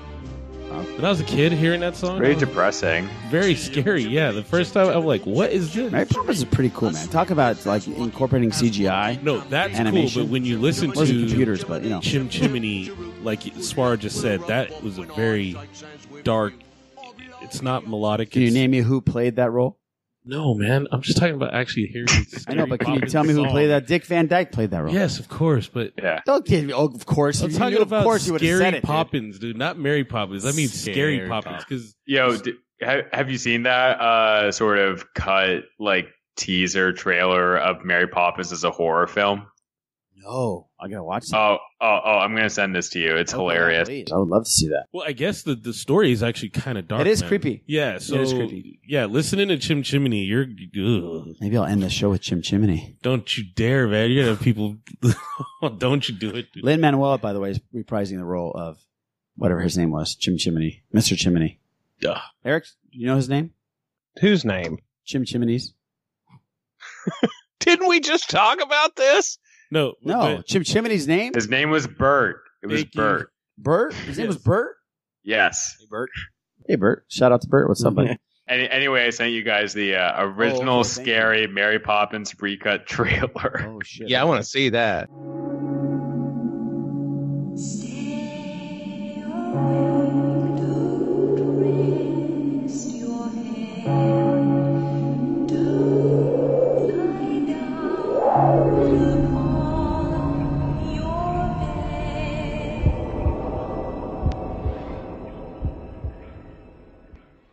I th- I I didn't realize you meant the character himself. I'm sorry. yeah. Oh, yeah, no, yeah. I know all his name is good, Dick Eric. Van Dyke, dude. But I'm just saying. His I'm actually creeped out right now, I don't even want to. Got the heebie-jeebies.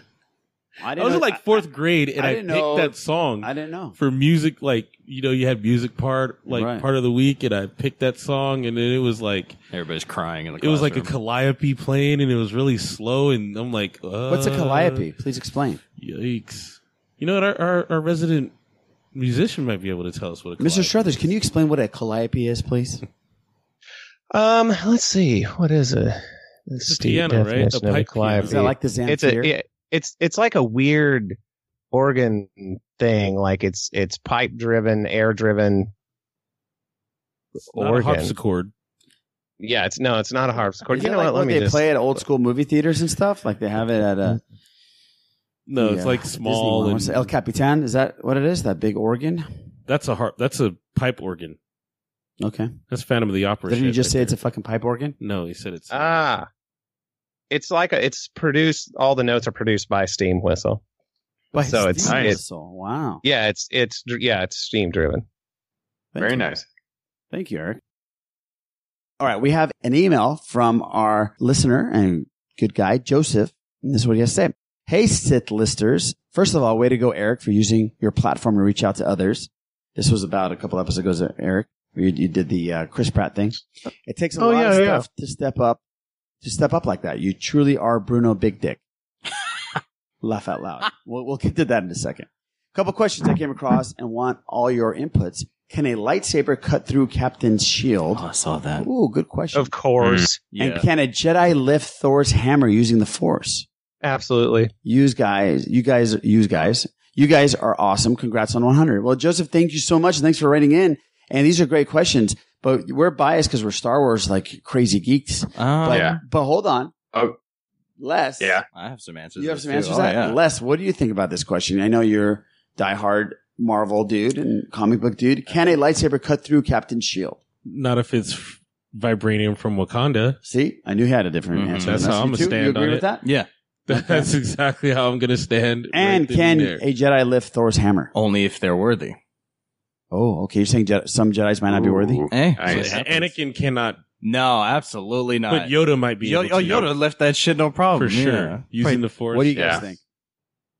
I think Rey would be able to lift that shit easily. Oh, look at that. Good for you. That's true. Eric? Yeah. Oh yeah, for sure. A Jedi could do it. And uh, Bruno Big Dick. So, Swara, Mhm. you know, I don't know if you listened to uh, the episode a couple of weeks ago where we talked about our porn names, and that's our Oh my god, your god. first pet name and your first street you lived on. So Wait, for first pet name and first street you lived on. mine was Chili Okay. Rockefeller, and Eric was Bruno Big Dick.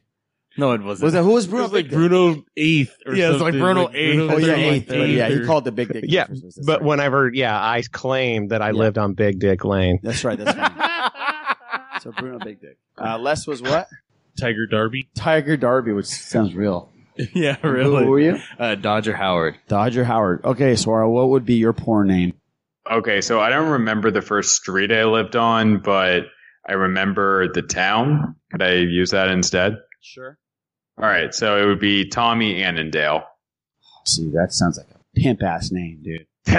You'd be like, you'd be, like, you have a uh, pizza box, you knock on a door, Oh Did you my order extra sausage? door opens, and you say, "Hi, oh, I'm Tommy Annandale." Is that what you said, Tommy Annandale? Yep, yep. See, if, if if Pappas was on right now, he'd be throwing all the, the starlets' names out there to like throw with Yeah, that he knows name. all the names. I names, yeah. just don't want to do that. Yeah. I just don't want to do that. Even though you could, I could probably I- they're probably dead though. yeah. Oh, oh, oh. Ouch. dude. All right, we're gonna we're gonna end that email right there. Thank you, thank you, Joseph. Though, really appreciate it, buddy. Keep them coming, dude. I love the questions. That was They're actually really cool. All right, so we are going to spoil Ant Man and the Wasp. We're going to talk about it. We don't have Eric with us. We don't have Swara with us. We're bringing them back in a second. So we're going to spoil it. We're going to review it. We're going to talk about it. And we're going to read an email and also play King Tom's review of it. I haven't listened to it, so I don't even know if King Tom likes it or not. Hmm. So let's read a email first. And remember, we're going to spoil this thing. So five, four, three, two, one, spoil. So we have a listener named Toby, and he says, "Caught up on Gotham yet? How about the post-credit scene in Ant Man? Didn't see it coming, and Jaw was dropped. Interesting how they made references to time manipulation right before he goes to quantum to the quantum realm. Possible plot tool for Infinity War two. Banner or Stark will meld with him, get him out at the beginning of Infinity War 2. You put IW2, in my opinion. Thoughts? Take care. Okay, so we're going to hold those thoughts in second because we are going to talk about it right now. Toby, thank you for sending me that message. Haven't caught up with Gotham yet. I definitely need to. And by the way, Toby, thank you for reaching out on Twitter um, amongst all this craziness and stuff like that. Me and Toby had a really good, nice conversation, dialogue via DM about all this craziness. And it all comes down to we all want to have fun and we all want to be positive and we all love all these different things. And certain people are dicks and not everybody is grouped into those dicks. That's pretty much summed it up, Toby, I think. So if, not, send me another message. So let's get into, uh, let's get into the Sandman. Let's do it. I'll give you my take really quick and we'll go around the table and talk about the consequences that, all right, my quick take. I liked it better than the first one. Mm-hmm. I thought the jokes hit. Paul Rudd was great. I'm biased because I love Paul Rudd. Evangeline Lilly, huge fan. Michael Pena, not a huge fan, but I love him in these movies. They made a fucking Morrissey reference. I thought the very end was, I thought the very end of this film, the credit scene, I think that just made the film that much better. Like it brought everything together for me and it was crazy shit. Mm-hmm. We saw it in 3D. Thoroughly enjoyed it in 3D. Thought it was one of the better 3D Marvel films that I've seen. It took time to like look how detailed it was. Those car scenes, we were right behind the shield and there were smudges on the shield. I don't know if you noticed. Mhm. Yes. Like it was cra- the 3D was really done well. Special effects were amazing. Love the characters. I love the ghost. I, everything was good about it. I have no qualms with this film. I thought it was great. I give it a Sith List seal of approval, and I think it has a big part to play in Infinity War 2 because of what we saw and things that were done in it. Michelle Pfeiffer, by the way, was great. Mhm. Oh, and let me talk to you. Let's talk about the CGI on making them look young, making them look younger. Good Oh. God. Was it's getting crazy good. Good God. Oh my lord! Like she was Scarface, Michelle Pfeiffer. No, and then Laurence Fishburne was Oh my god, Laurence Fishburne and Michael, Michael, Douglas. Douglas. Yeah, that, I said that's that's uh, romancing the stone. Michael Douglas. That was Jewel of the Nile. That's exactly yeah. I said I'm all Jewel of the Nile. Yeah. That's romancing the stone. Michael it was Douglas. crazy. So that's my take. Yeah. I thought everything was great about it. Loved it. Didn't fall asleep. Really? No, I didn't. No. Holy shit! Yeah, are you I- serious? yeah, I didn't fall My asleep. God, that is that is a Iraj seal of approval right there. He did not well, fall asleep. let me tell Oh, you, I think I, s- Oh, I, I dozed off for about 20 seconds. and Lorena woke me up. But that's it. It wasn't because of the film. It was just because of those fucking chairs and the reclining leather and that comfy, cold theater. I'm falling asleep right now. Les, what'd you think? I, I really, really enjoyed it. Uh, what I really liked, aside, Paul Rudd is he's made for this. This he's made to be Scott Lang. He's certain amounts of just bumbling fool, and then he's he just blends it all together. Sometimes he's just a bumbling fool, then his uh, instincts kick in, and he's able to perform certain things. He's brave. He's afraid. He's he's he's cynical, but he's also optimistic. Like it's just all these different things come at you. But what I really, really enjoyed was the dynamic of him being a father. Yeah. Like that was That was very cool. Really, really cool. And the little girl stole the show. She was as, great. as She far was as I go, she adorable. was really, really cool. And there was a lot of that in this, a lot of parallels. So like uh Hank Pym and Hope, father daughter, if that's what they're going to play this as, you know, in that that dynamic, how they stuck together and they stick together and you know working together toward a goal of retrieving mom, uh, which you know of getting Janet back. And then even Laurence Fishburne taking on the role of a father figure for the character of Ghost. Uh, just those three different relationship dynamics were actually pretty cool. But again, and and you know. I like Michael Pena. He's pretty cool. I kind of don't love him in this one. I kind of don't. I want him to be a little more, but I like how they addressed how his character addressed, like you know, why can't I be a little bit more? Like Mhm. it'd be nice if I just got a suit just to get a suit. Like just Doesn't have to work. Yeah. It doesn't have to work, but it'd be cool if I could just have a suit. You know, like you know, and and I will say this though, I can't I can't stand T. I know right when Tia came on screen, Les is like, that motherfucker. I love the other dude. He's hilarious. Oh, he's fucking funny. Russian. Yeah, but The Uh. I mean, I guess you got to take what you can get. I, I like the diversity in the casting. So if we want to get in, if we're going to go in that direction, I do like the diversity in the casting. Uh, but the movie was great. And then the, the post credit scene just lets, it, it brought the reality into Mhm. it. That shit hit hard. And as fake as this whole thing is, we're talking about a comic book movie, guys. But as far as the events of Infinity War and the questions of how far into the MCU does this does the snap go? But hold on, hold on. Before we talk about it, let's get Boo's take, and then we're, all we're going to talk Yeah. about is that that scene because the movie is a fun, cool Mhm. summer flick. Yes. Oh it's, yeah, it's yeah. everything you want it to be. It's great, and and then at the end, it takes a fucking serious turn. Yeah, it and then jumps it's off like, a cliff. oh shit. Yeah. So, what did you think about the film? So uh yeah, I agree with you guys. The film was great. Um you know, let's just go let's start off with like the CGI. CGI is great. What I loved a lot is how they utilized going from uh small to big super quick. They made it they they uh they Seamless. yeah, yeah, it's just seamless. The way they put it with the action, how you know, uh, what is it? Uh, Evangeline Lilly would grow, would shrink, kick ass, could do this, do that. Uh, you know, Ant Man, all that. That was very cool. Uh, what Ghost is able to do is very cool. And like you guys said about the facial stuff, and uh, they're just better at it. They're just better at CGI, hands down. crazy. Not, not just with the face stuff, but like I said, with the with the shrinking and all that, and you know, it's just they're they're just flexing muscle now.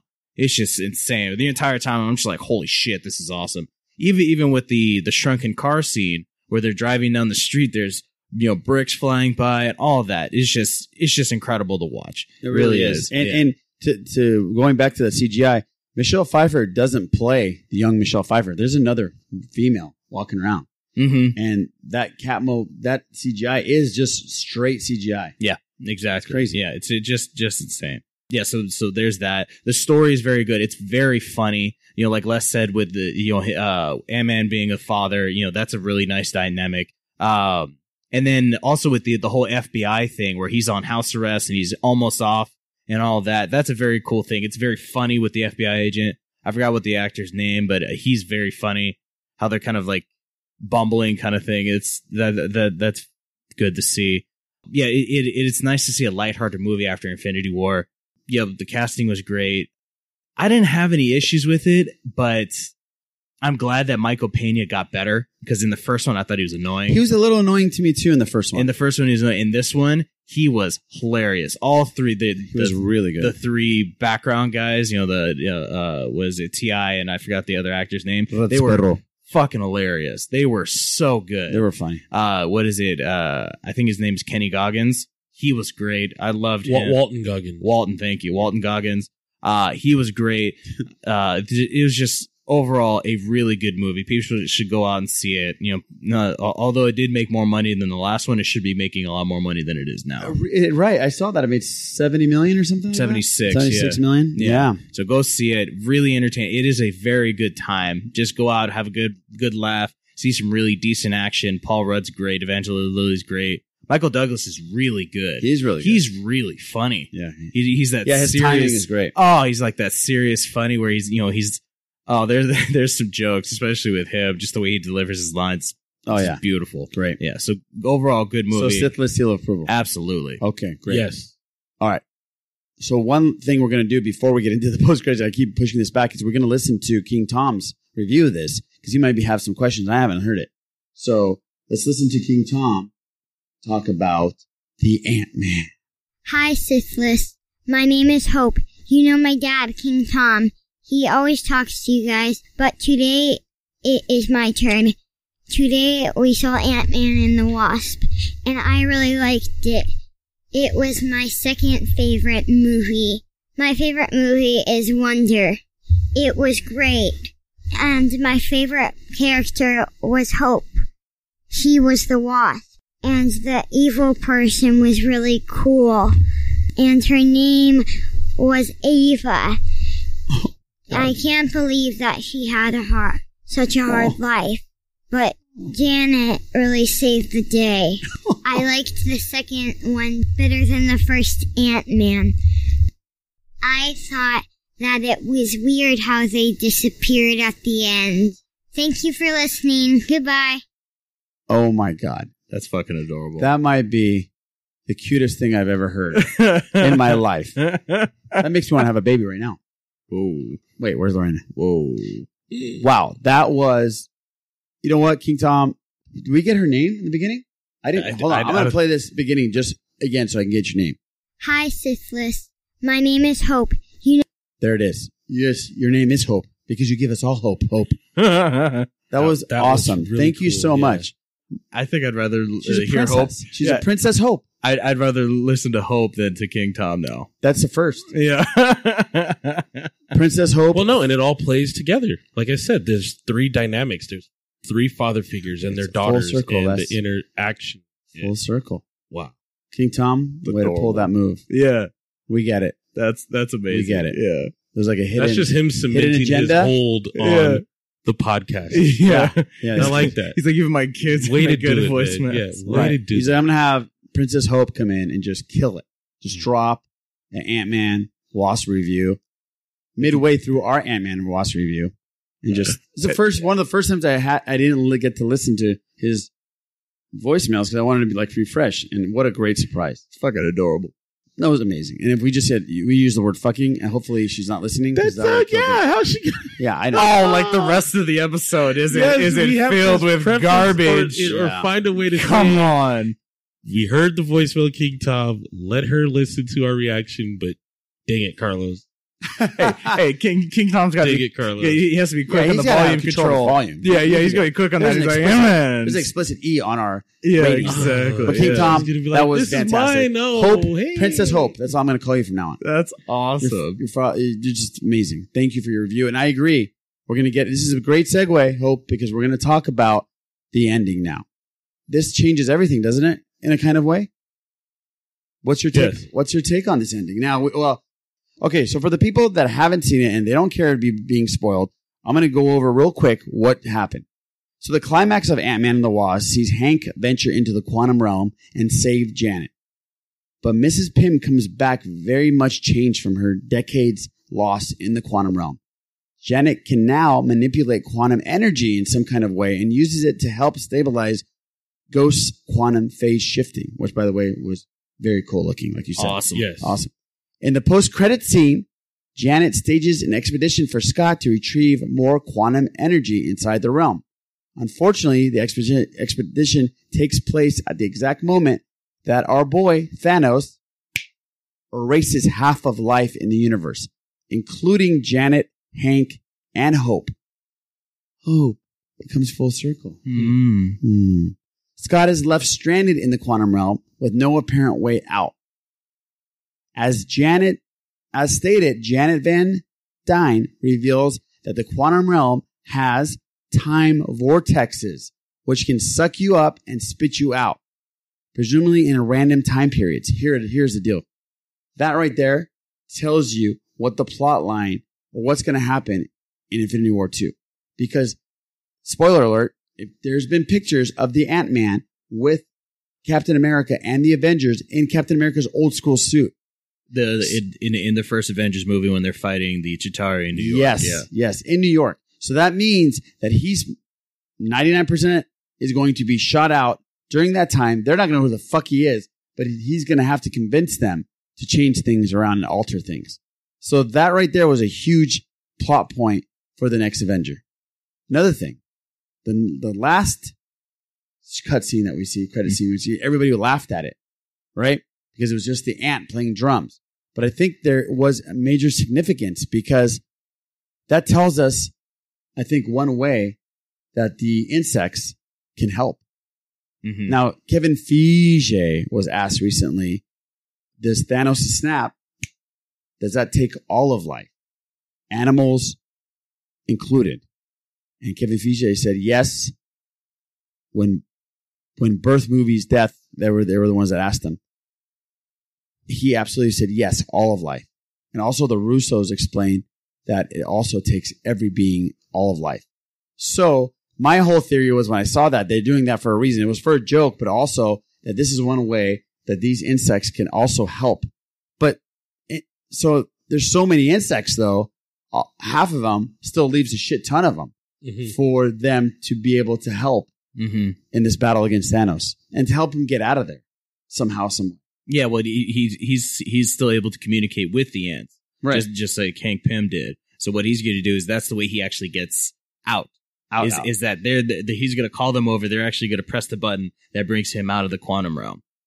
But how long that takes is very interesting, and how long it takes for him to figure it out, that's still up in the air. Right. And it, there's no guarantee that everybody's going to be safe. Meaning, if you change the past, it could completely shift certain events or we're going to lose guys. I have a big feeling we're going to lose a lot of Avengers no matter what at the end because Chris Hemsworth also has, was stated that if you were surprised in the first one, get ready for the second, the ending of the second. I don't know if I could do that. And that's, and that one's for, for That's real. it. That Yeah. one's for real. There's no fixing that. There's no fixing that one. So there you have it. That this the ending of Ant Man got real, real quick, and uh, it kind of gives us a plausible outcome for Infinity War two. What do you think about this, Mister Comic Book Guru of the West? I think there's more possibilities. So we have to talk about how that quantum realm thing is, if you mess around, it creates parallel universes also. So this changes things as far, or it opens the door for other possibilities as far as going forward with new villains or new, all kinds of different things. That snap has way more repercussions than we're being led on or being shown. So for all of us thinking, you know, just in the immediate, there's so much, much bigger picture as far as being able to say, okay, if we fix this timeline, now we've created other timelines and other time streams, and now we're going to cross streams, and we're going to. And doesn't Laurence Fishburne talk about that? His Yes, character. he does. So That's not for. That's not a coincidence, by the way. no, it isn't. So does that mean we will get other villains, more powerful villains? I mean, Thanos is the most powerful one, but when it comes to time travel, there's a guy out there called King, which is uh, he's very, very powerful and very annoying as far as the Avengers goes. Uh, Kang is just extremely, extremely formidable. Big Daddy Kane. It could be him. He could have Ah. the three cuts in his eyebrows. Ha! You know, doing his fade that goes the Gumby. Dumb, yeah. Yeah. It's for all He your had a- he had a old school rap fade. fans. Big Daddy Kane. He had a step. whatever you call it. Yeah, it's called a step, but it was amazing. Uh, it was amazing. But um, yeah, I, I just the possibilities are endless as far as the other movies goes, right? Or go, but uh, getting him out of there is my immediate thing.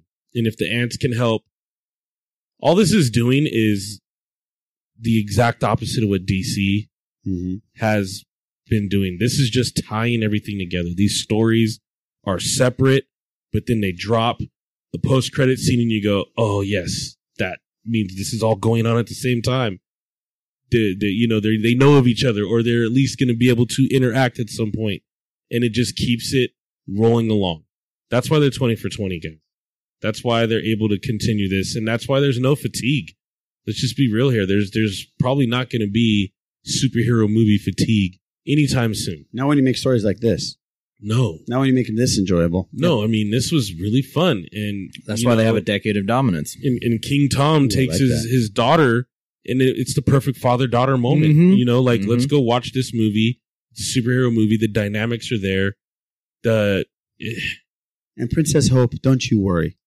Those those those little uh, particles in the air, they'll all be back together. yeah, we're good. This Not is this is gonna be fun. Yeah, Don't this kill is. them.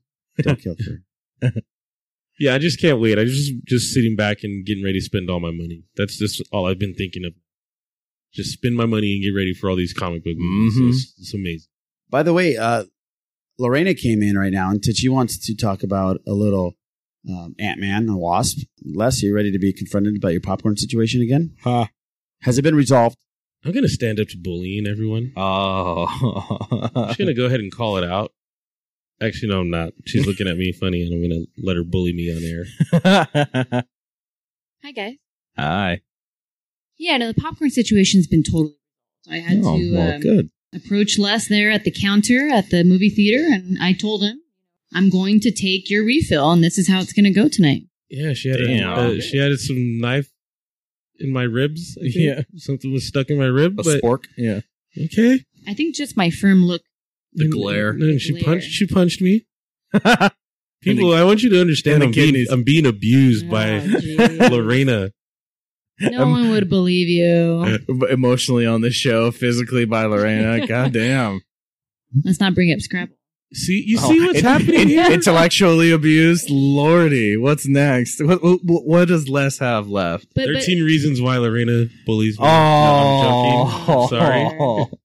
but but really, why I wanted to come on was to not necessarily talk about Ant Man and the Wasp. That was a great, great movie. I really, really liked it, and it was super entertaining and awesome. You have bamboozled me right now. But I wanted to do what I wanted to do was to get in on this little party and congratulate you guys on the hundredth episode. Aww. Really proud of you guys. Thank I you. was, uh, I've been obviously, you know, part of the uh, the whole process. Iraj did his first podcast with Boo um, on the evening after our bridal shower, Mm-hmm. and so this uh, podcast is as old as our marriage is. It's like a little little baby fern. Oh, that's Aw. true. adorable. So yeah, I'm super proud of you guys. I enjoy listening to your show uh, just as as as uh, as much as um, the Wim said he enjoys it. You know, after I'm finished with everything else, I put it on and it's a great listen. I bet you love the episodes that you're on, by the way. no, I hate those. I hate hearing my own. That's why I don't come on. Iraj invites me all the time. I'm like, no, nobody wants to hear my stupid opinion No. and say it was great because I don't know anything about this stuff. So, but even the fact that I don't know anything about all this geekdom, I still love you guys. You guys are great and funny and relatable. And She loves to beat me up. Yeah. oh gosh. That that's what it is. That's clear. Yeah. So anyway, Well, what I came we- to say was congrats. Well, thank, Thank you. We appreciate you letting me edit every single day and taking the time away from our wonderful marriage to uh, make this podcast. And thank you for coming on all the time. yeah. You're welcome. I'm seriously crying out for help here, guys. Shut no up, one Les. cares. I'm seriously Shut crying up. out for help here, people. Shut up and get back in the corner. Help me! right. Well, there you have it. There is your Ant Man and Wasp and Lorena's little.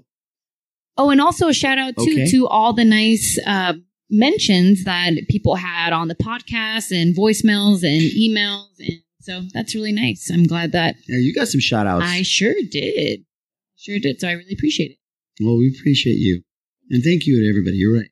And now, that has been Minutes with the Misses. Please help me. Let's move on to uh, some sad news, and that is that um, our comic book movie That Mary Poppins is a horror movie. That's our sad that, news. that that is once I see that video, I am going to be sad about that. Oh. But unfortunately, we had a legend pass away th- earlier this week. Steve Ditko, one of the most influential comic book artists of the 20th century, who was the co-creator of Spider-Man and developed the character of another superhero, Doctor Strange, was found dead June 29th at his home in New York City. He was 90 years old. He lived a long life, but I know he lived a very, very uh, reclusive life. Like he was, there was only like three pictures of him that's been out there and they're all really old pictures. Nobody ever saw him. They hardly talked to him. There's a documentary on YouTube that was done about 15 years ago about trying to find him. Um, I never finished the documentary, so I didn't see if they actually found him. Yeah, he Steve Ditko. He, uh, from what I know, he made the original, he drew the original hero that we all love so deeply as one of the most famous and most revered of all time, really. And he still holds such a pop uh, place in our pop culture today. That image of it, of like amazing fantasy, uh, number uh, twelve or number fifteen, was gonna say showing 15. Spider. Yeah, yeah, Amazing Fantasy 15 showing Spider Man. That was Steve Ditko, and uh, it's a it's a terrible loss. I, he was an amazing artist, and we're never going to forget him for his incredible contributions to the world of comics. So, Yeah, yeah, what, what you've today is from his influence in his his Yeah. hand. So yeah, big time loss. Yeah, and then so many people have tried have drawn from that inspiration and and have tried to recreate, you know, the different iconic uh panels that he's, you know, drawn. I just think that, you know, we need to start giving some of these guys their credit before we lose Before them. they before they pass away. Yeah, just to, All right. just to say something, even if you know, of course, if they are reclusive. I mean, he was ninety, so Yeah. let's not try to pet, you know, hope you push them out there, but you know what I mean. Like, give some of these, you know, give them their roses before they're gone. Yeah, I, I agree. So I told you we're going to talk some Spawn. So Spawn has added an Avenger to its cast. Todd McFarlane's Spawn reboot has added high profile actor, and he has a high profile cast actually, and it has um, inked Jeremy Renner. Deadline has dropped the confirmation of Renner's rumored joining of Spawn alongside Jamie Foxx, while also revealing details on who the Hawkeye actor will be playing. According to the site, Renner will indeed be playing the other leading role, Detective Twitch Williams. Now, I wasn't a big uh, Spawn guy. Do you remember who Twitch Williams is, Les? No, as far as I I can go for Spawn, I got Chapel, Terry, and then Violator and Spawn. And uh, what what's her name? Angela or Angel? You got me, dude. No That's idea. it. Hmm, hmm. but here's a statement as first time director. This is what McFarlane said. So McFarlane is actually directing this thing. It's his first time going behind the camera here. Whoa, wait, what? Yeah, Oh, McFarlane's directing this one. As far as a first time director, I wanted to surround myself with the most talent and the most skilled on all fronts. That's pretty actually pretty smart, buddy. I was lucky enough to land Jason Blum and then Jamie Foxx, and I knew the person on screen the most is the police officer Twitch Williams. Okay, so he's the cop. This is what's I read this and I was like, wait, wait, he's, he's kind of like taking a shot at him a little bit here. We needed as strong a person as possible because he will be the face of the film. I took my uh, naive. Hollywood approach again and said, let's start at the top and work our way down. Jeremy was at the top. I'm a huge fan of his character. This is what I was like. He's taking a shot. The character doesn't need to be a bodybuilder or a GQ handsome. Wait a minute, dude. Jeremy Renner's a handsome dude. Yeah, but but if you put him next to like Henry Cavill, who is a bodybuilder or could be a bodybuilder, and GQ, But Renner in Bourne got big and yoked out and he got cut Yeah, up. but There's Jeremy Renner. I'm just saying, like, don't put it out into the there that you didn't want a guy that was handsome and big. Well, Twitch is not handsome, I get it. but uh, But imagine if you're a Jeremy Renner and Yeah, you're reading this, true. you're like, what I the know. fuck? Yeah. I didn't like that. But whatever, Todd. Not that I'm a huge fan of Jeremy Renner. I'm just, I don't- just I don't- trying to defend him, you know? got the message. Somebody said that about Eric Strothers. I have to defend him. People would never say that, so it's not like it even matters. People would never Somebody say went that. out there and said Eric Strothers. We we needed a guy that was short haired. Uh, I don't know. I got nothing. Let's move on. DC streaming service. Now we've been talking about the Disney streaming service, and I, uh, Boo's already shaking his head no. Swara's got some opinions about this. Yeah. I know everybody has opinions about I, this. I really want to hear but- what his opinion. But, is. but Uh, here's my question. My question is this this DC uh, service. So, are you have an opinion because you kind of know what they're going to add and what they're not going to have in there, right? Yeah. Yeah. Give us the lowdown of the streaming service. Okay, so this is a list I saw a couple of weeks ago, or a week and a half ago, sorry. But basically, uh, it was showing what they were going to have on their launch of the service, and it was extremely limited in the content it had. No Justice League, no Justice League Unlimited, no Batman Beyond. It, uh, what I can recall, it had Batman the animated series. It had um, some of the old '60s and '70s shows like Batman and Wonder Woman. Uh, it had Batman Beyond: Return of the Joker. Uh, both seasons of Young Justice, and I and Young Justice season three pushed to maybe a year or so after the service actually launches.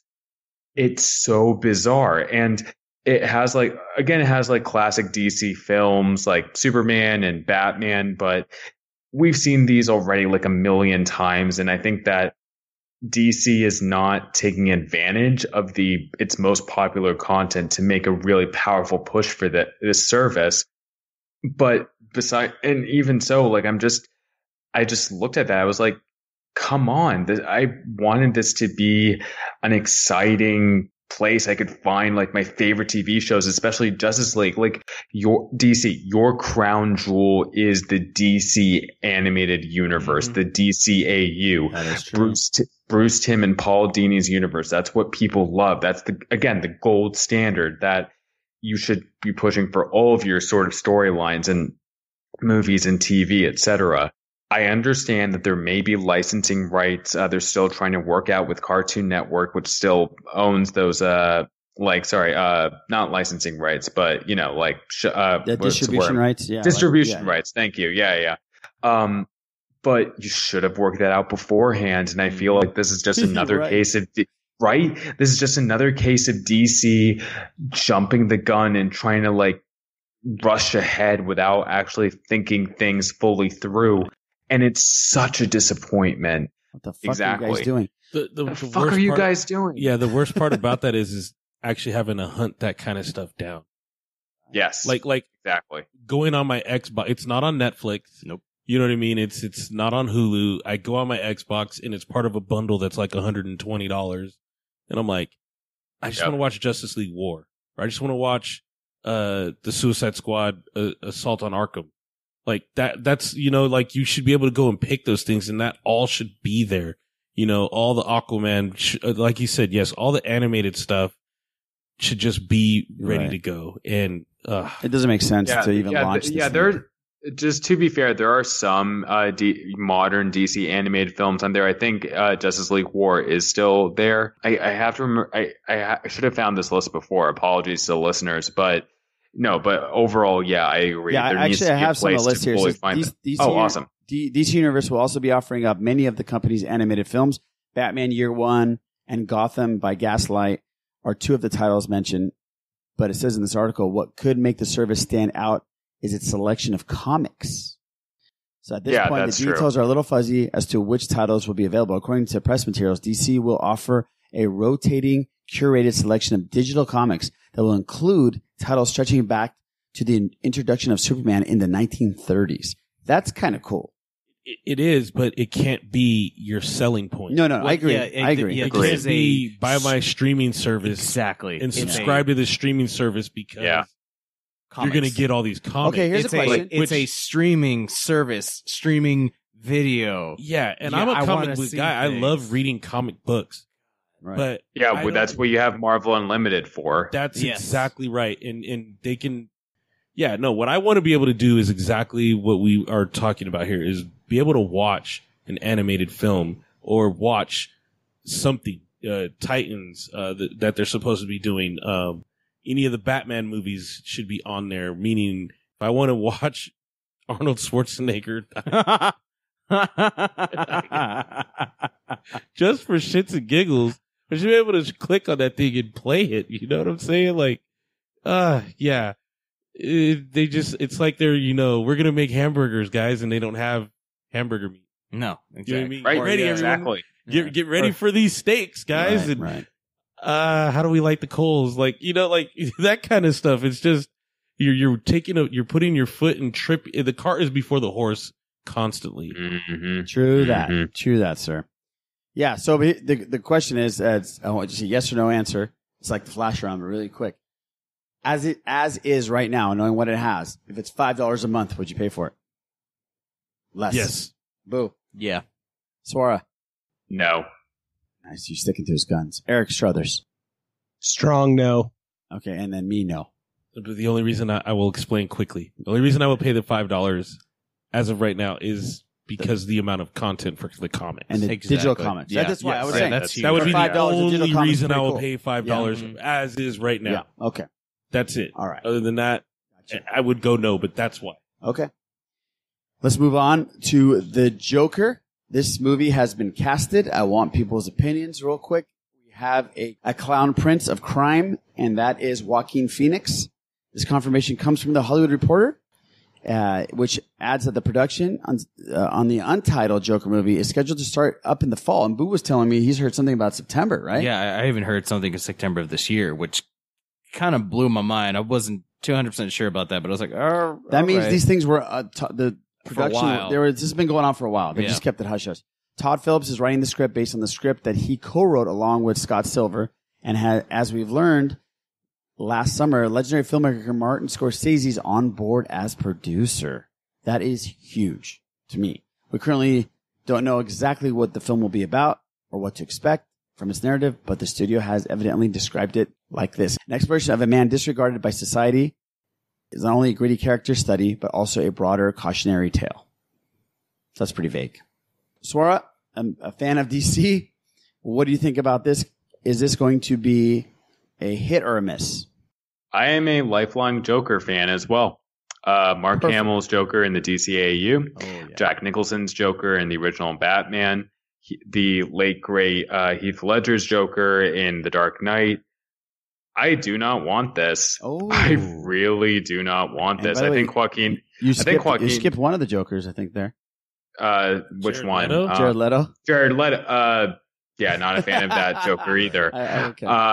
But um, yeah, I just don't want a Joker origin film. The thing is about the Joker is that there's so much intrigue to him. Is that you don't know what his exact origins are. Just like it was in The Killing Joke, he said that. Oh, if I have an origin story, I'd like it to be multiple choice.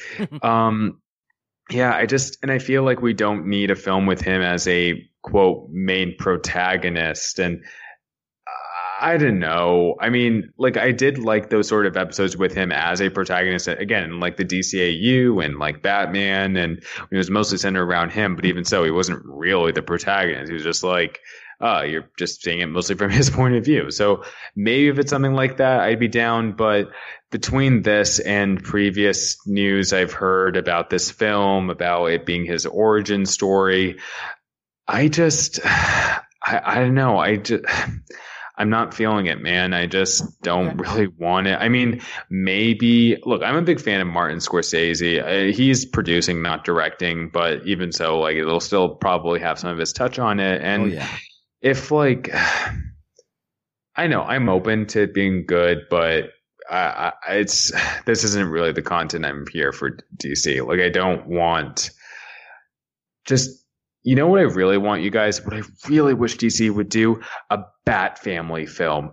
Give us Yeah. something with Dick Grayson, Barbara Gordon, Tim Drake, uh, Jason Todd, uh, Damian Wayne, Cassandra Kane, uh, Stephanie Brown. Like, just give me those awesome characters you've cultivated in the comics and stop. Look, I love Batman, but please stop just going back to Bruce Wayne and his like own struggles. Like we've seen it a million, million times and just give us like let the next generation take its place in the story. Like take a page from Star Wars, what it's doing now with the sequel trilogy, and just like let the past die. Well said, dude. Well said. I just, I just, um, when you when you have this kind of talent, when you have Scorsese, Phillips, And when you have Joaquin Phoenix in a film, I want to see what's going to come out of it. Exactly. Yeah, but Yeah. exactly. I know that you don't. A lot of people don't want to see this, and there's a shit ton of Jokers all of a sudden now everywhere, and then people are doing all kinds of different films. But if Scorsese doesn't put his name on shit, as far as I know, even his produced stuff, I, I can't think of one movie that he's produced that that has right, been and, crap. and and and I agree with you that just the fact that he's behind this or he has a hand in this. For me, I feel that the Joker is an event.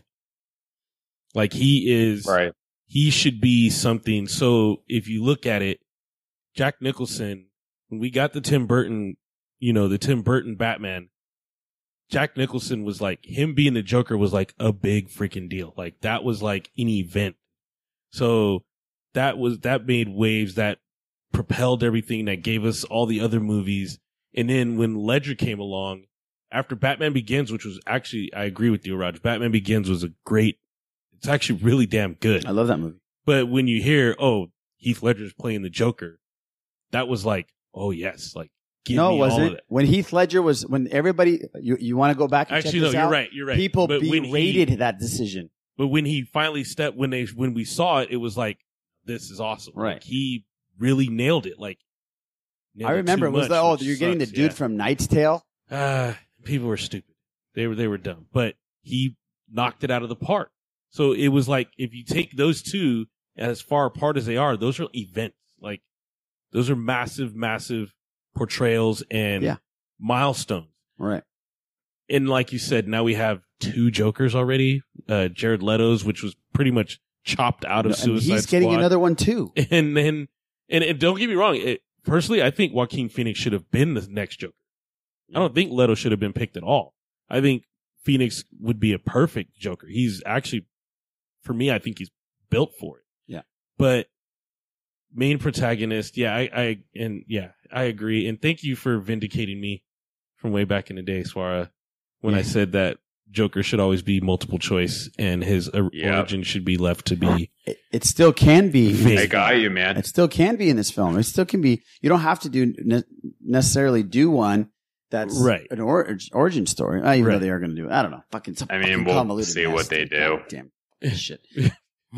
But with score, I mean, the grain of salt is the talent that is put together. Exactly. That's that's that's the one saving grace. Yes, I agree. is that if you were to if you if I were to tell you that Joaquin Phoenix, Martin Scorsese, Ding, in a ding. in, yeah in, in, in a in a movie being written by Todd Phillips, and I told you it wasn't a well you It wasn't a Joker film. yeah I, I told you it, it's not what it's going to be. You're going to walk into a theater, and I told you that. What would you say?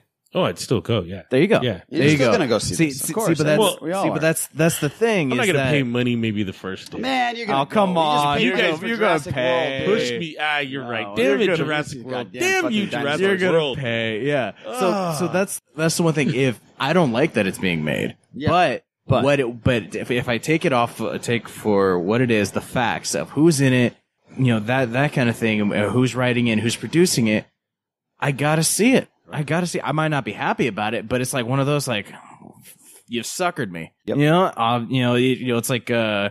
It's like when somebody says, "Yeah, I, I have a burger patty, and you know what? I'm gonna put some bacon on it." Well, fuck it, I'm in. I'm sold. Yeah, I'm done. yeah, It's true. It's true. All right, cool. Now I think it's time for us to wind down, and it's time for Swara to play the flash round. It's time for the flash round. This is where we try to figure out what's in that big old noggin of yours. You ready? Good luck. Let's do it. Batman or Superman? Batman. Han or Luke? Shouldn't ask Luke. this. Britney or Christina? That's Britney Spears or Christina Aguilera. Christina. Oh, interesting. I saw Christina Aguilera on TV last night. I didn't even recognize her. Nice. Yeah, it wasn't nice though. De Niro or Pacino? De Niro. Rebels or Clone Wars? Rebels. Favorite video game of all time? Jedi Knight Jedi Academy. Yeah, you already mentioned it. Favorite toy as a child? Ooh, it was a Lego something.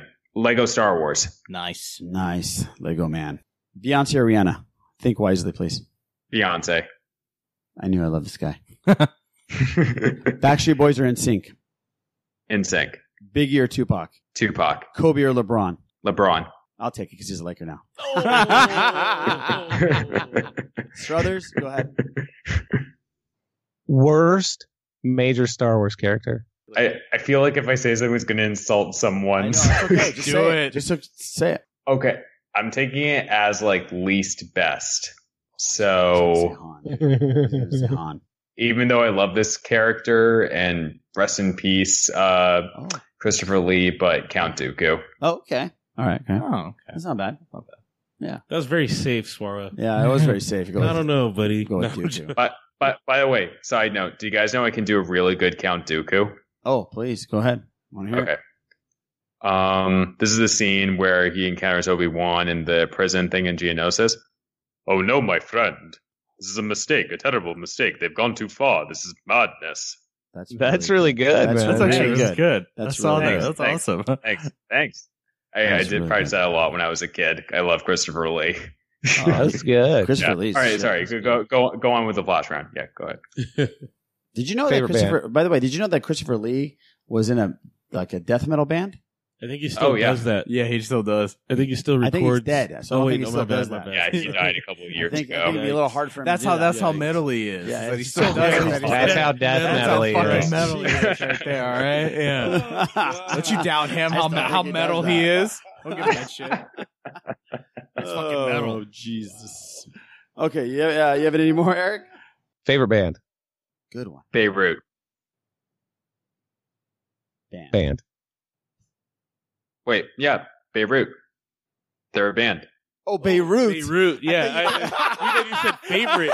You're like, wait, what? this is gold. I thought you kept saying favorite.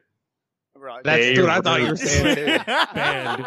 B E I R U T. It's cool, man. I like Beirut. They're awesome. Awesome. They're yeah, guys awesome. Uh, yeah. Uh, was it favorite ship in Star Wars? Chips, like ch- potato chips. Potato chip in Star Wars. No. Yeah, no. Chip, chip, yeah. Spaceship. Spaceship. Okay. Uh, Luke's X-wing. No, you're just done with that. You just the Christopher Lee thing got you, huh? Yeah, I'm Yeah, I always not going to use my brain anymore. So Puppet CGI Yoda or Puppet Yoda? Oh, good Yoda. question. Puppet All- Yoda. yeah, all me the too. way. Me No, too. man. People, you know what? People. Yeah, okay. Puppet Yoda is the correct answer.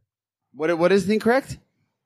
No, Puppet Yoda is the correct answer. A lot of these are subjective, but not that one. I, that I, one. I agree 100 percent with you, buddy. But I, there's people at work that saw Last Jedi and they said that Yoda looked awful, and I thought that Yoda Looks looked great. great. He looked amazing. What'd you think, Boo, about Yoda in the Last Jedi?